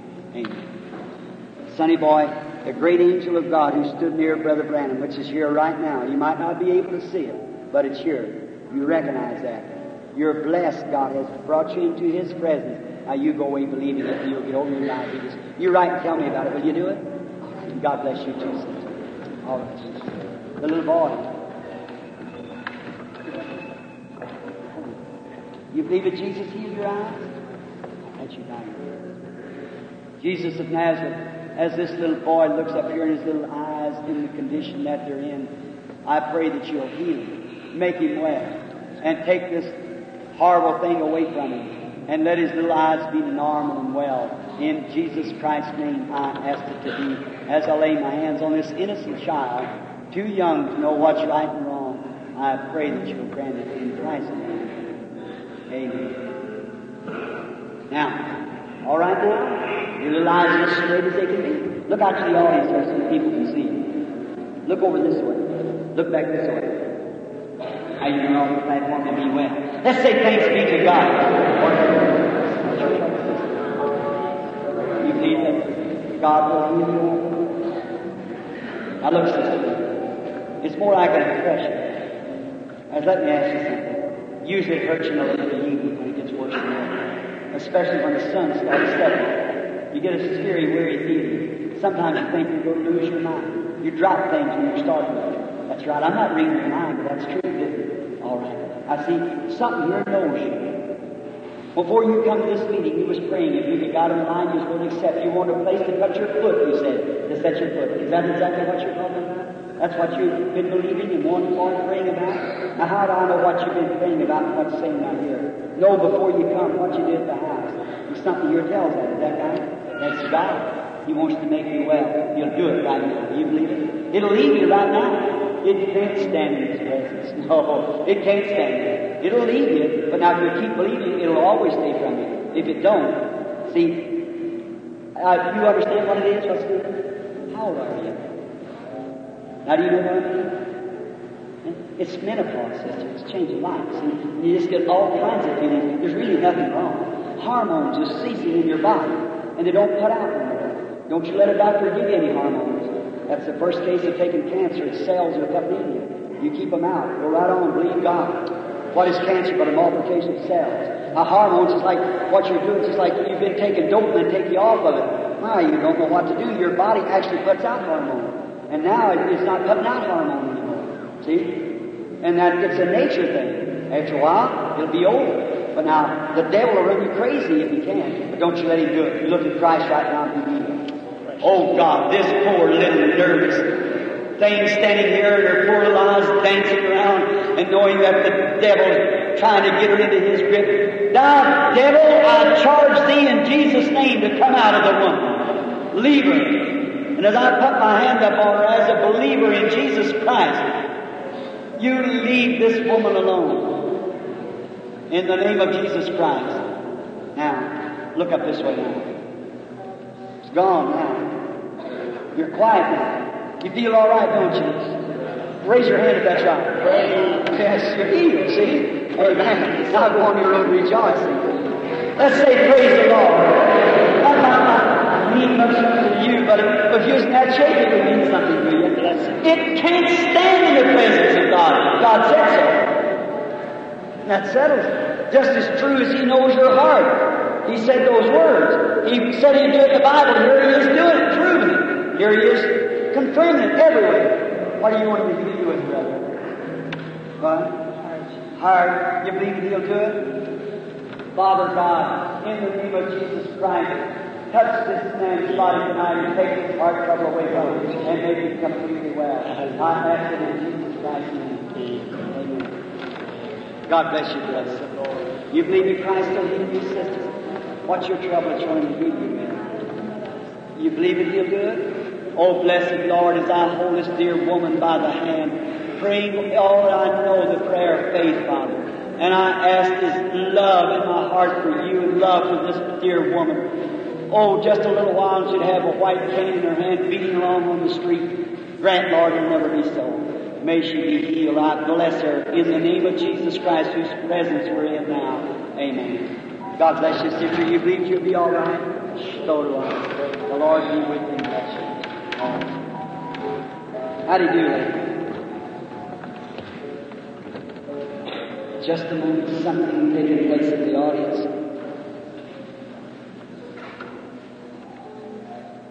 Something happened.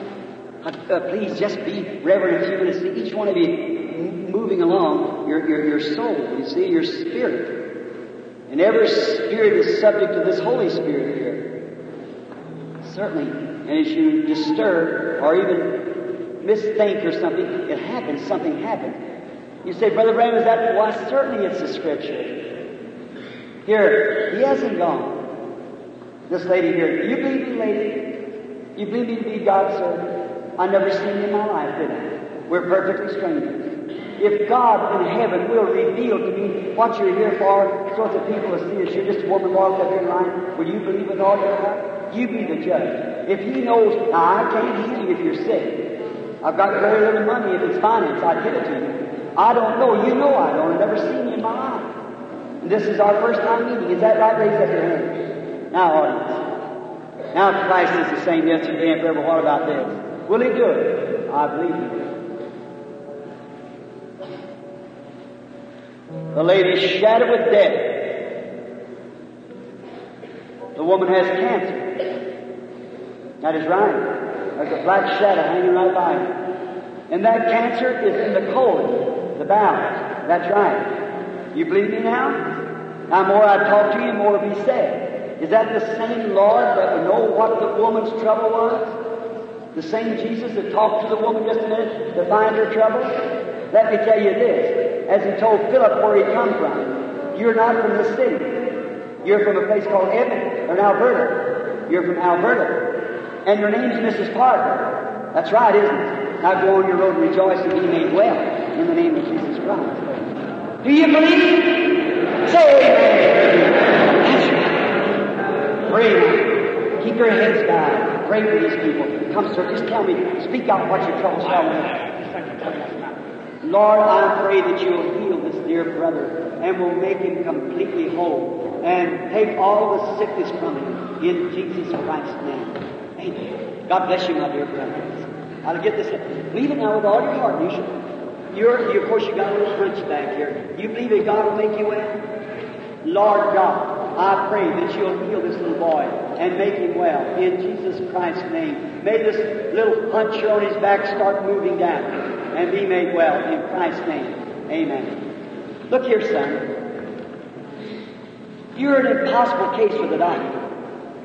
You know that. He can't do nothing for you. But will you believe me as God's servant? I'll prove something to you. When you go in tonight, you take a string and measure it around your little waist like this here, and put it together and then cut it off. And tomorrow night before the service, you go get that same string and measure again around you and cut off how much you shrunk around this way by tomorrow night and lay it on my desk. Will you do that? All right. Go now. You believe God will heal my brother? Oh God, I pray in Christ's name that you'll heal this man and make him well. Through Jesus' name. Amen. God bless you, my brother. You believe it? I should have never had the first discernment. It makes everybody want it, you see. And we, I can't do it and have this line through here. All right, brother. You believe God will make you well? You believe I pray for you that something's here now that you realize it's Christ? Heavenly Father, I pray that you'll bless this man and make him well. Heal him, dear God. And I lay my hands upon him and bless him in Jesus' name. Amen. God bless you, brother. Go believing now. Blessed are they who have never seen it yet believe. Do you believe, brother, that God will make you well? With all your heart? Sir? Oh, Jesus, Son of God, I lay hands upon the man. And I pray that you'll heal him and make him well. As I bless this poor dear man, God give to him the soundness of his health for the glory of God. In Jesus' name I ask it. All right, brother, go believe it now. Don't doubt, but believe.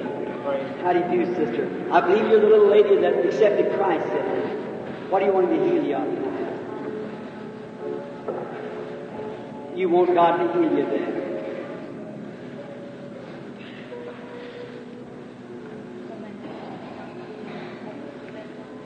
Conditions? Yeah.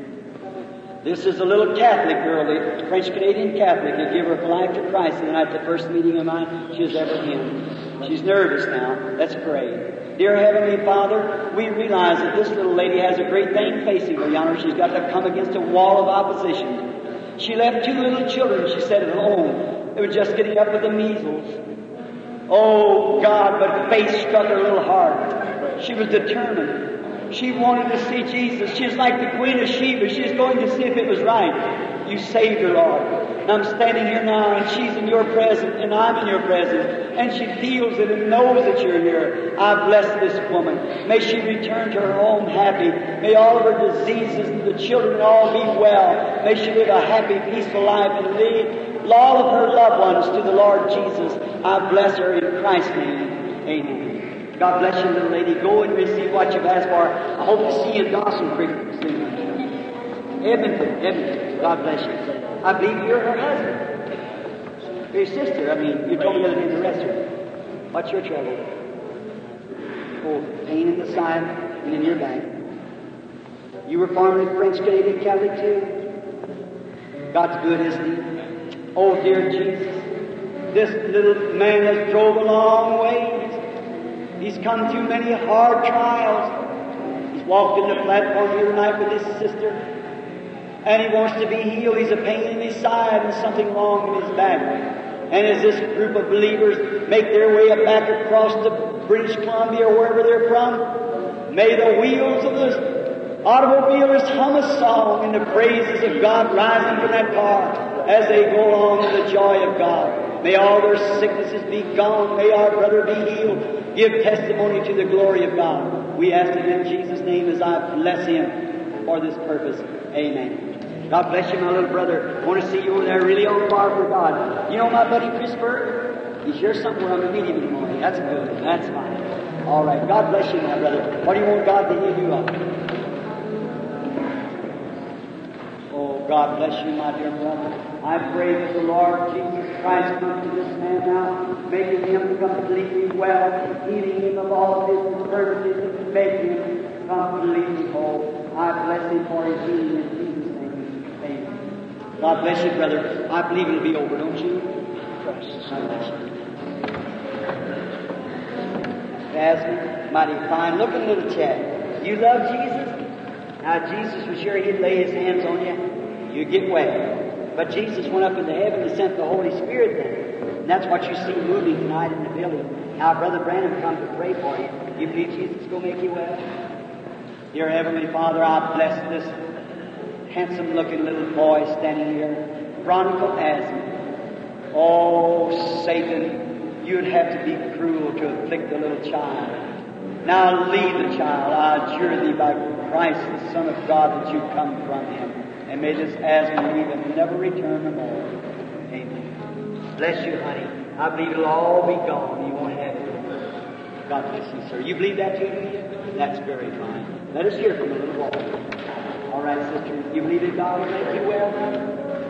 Blessed God, as this church of the living God here tonight, hundreds of people praying at this time. We together are uniting our prayers for this sick people. It's somebody's mother, it's somebody's daughter, it's somebody in need. I pray that you heal her, Lord, as I bless her with my hands upon her. For the Bible has said this, these signs shall follow them that believe.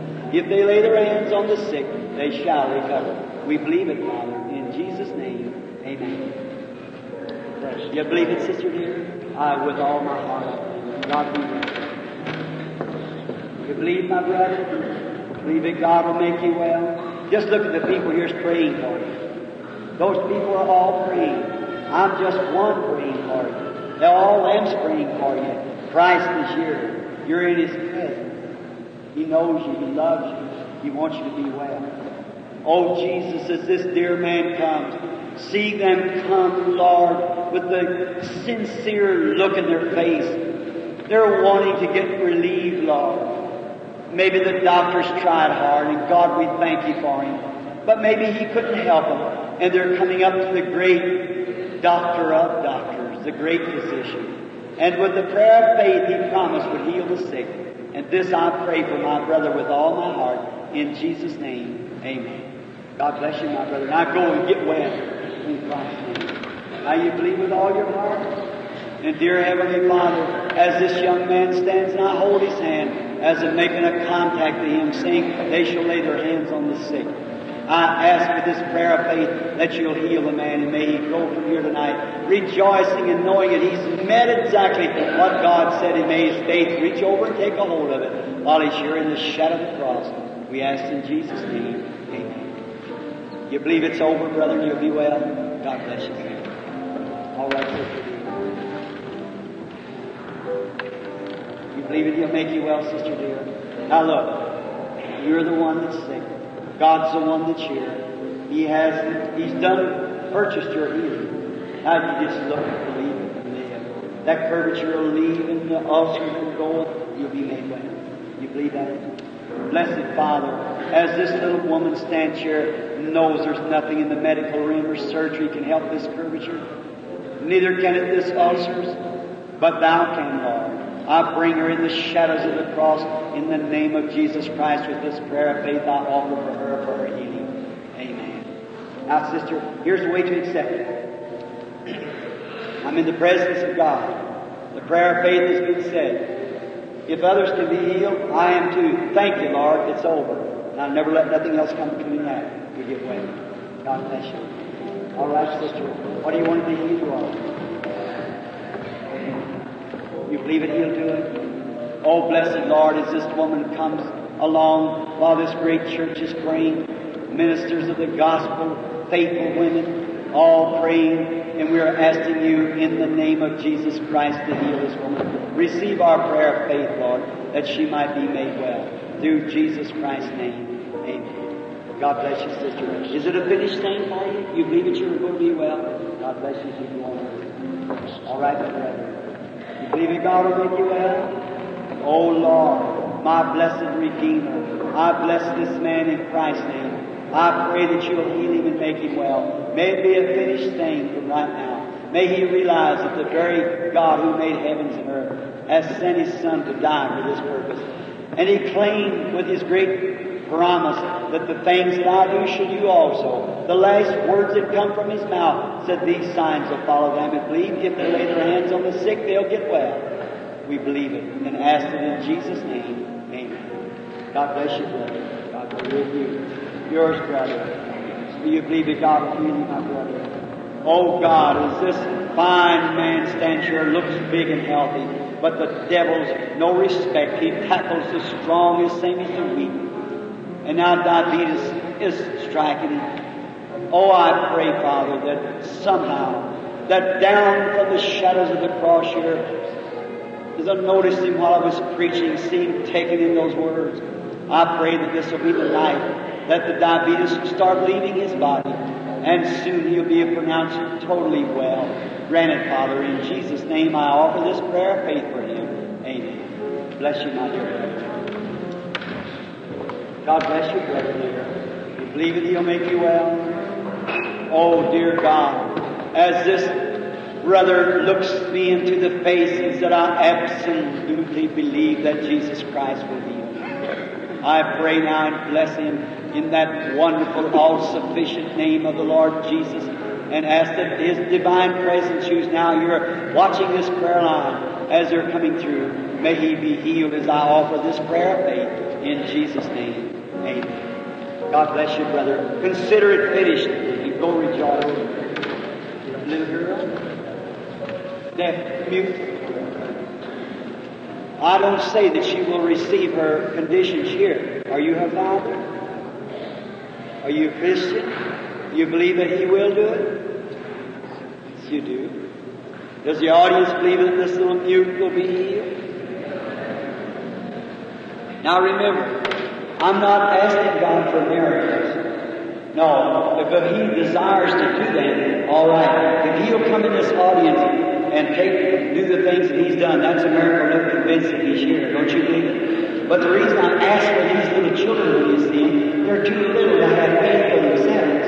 And if they can just get one little when Elijah sent Gehazi up and he looked for the cloud, and he said, I see one about the size of a hand of a man. He said, I hear the sound of abundance of rain. If God would just give this little, I noticed a deaf woman out there now her head moving. You hear me all right my sister? You to wave your hand. There she is. Sitting right here on the front line. A while ago, deaf, now can hear. See, we thank God for that. Now, let's just, just ask that we can find favor with Jesus. I'm going to ask you something.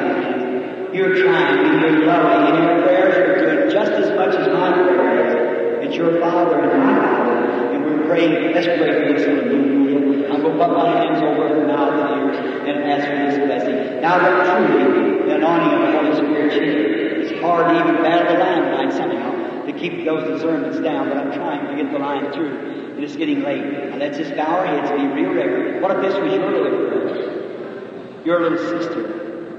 Now be real reverent. Now, uh, brother, I don't know that he will do it. Whether he does or not, we'll believe it anyhow, won't we?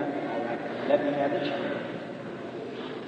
Now, precious Lord, this dear, sweet little darling standing here with her little brown eyes looking up through her little sandy hair, a beautiful little thing maybe someday be the wife of some little minister if you tarry. But the devil has done evil. He's took this condition and placed it up on her. And I pray that you'll heal her. Oh God, to encourage the heart of the father and to encourage the child. Will you just give her her healing just a little now, Lord, that they'll see that the sign of the cloud is there that you're doing it. The child in this condition never being able to hear anything, it's, we know that she won't know what to do with it, but the Father will instruct her. And now with my hands over this child's ears, commissioned by an angel of God. I adjure the deaf, mute spirit to leave the child in the name of Jesus Christ. I want every head bowed, every eye closed, and be in prayer just a moment. I just want to check the child to see what our Lord has done. Now be sure, keep your heads back, for the Spirit might come to you.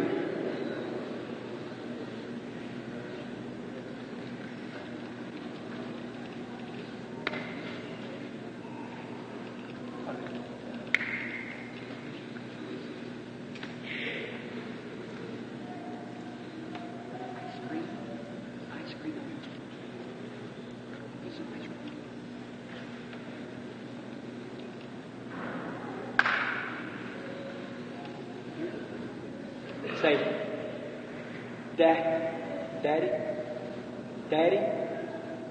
Say, Daddy, Daddy. I remember she's never heard. Keep real quiet just a minute. I actually believe the girl can hear, and I'm going to try to get her to speak just a moment. If you just be real ready.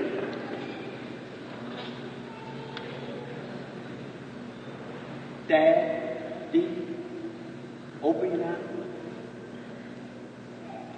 Dad, Dad, Dad, Dad. Open mouth. Like just get her to open her mouth. See, she don't know what I'm trying to do. Dad, Dad.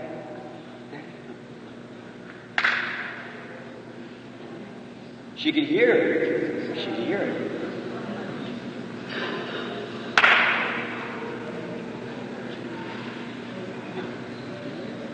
Now, who's that? Daddy. Uh, open. Dad. Daddy. Daddy.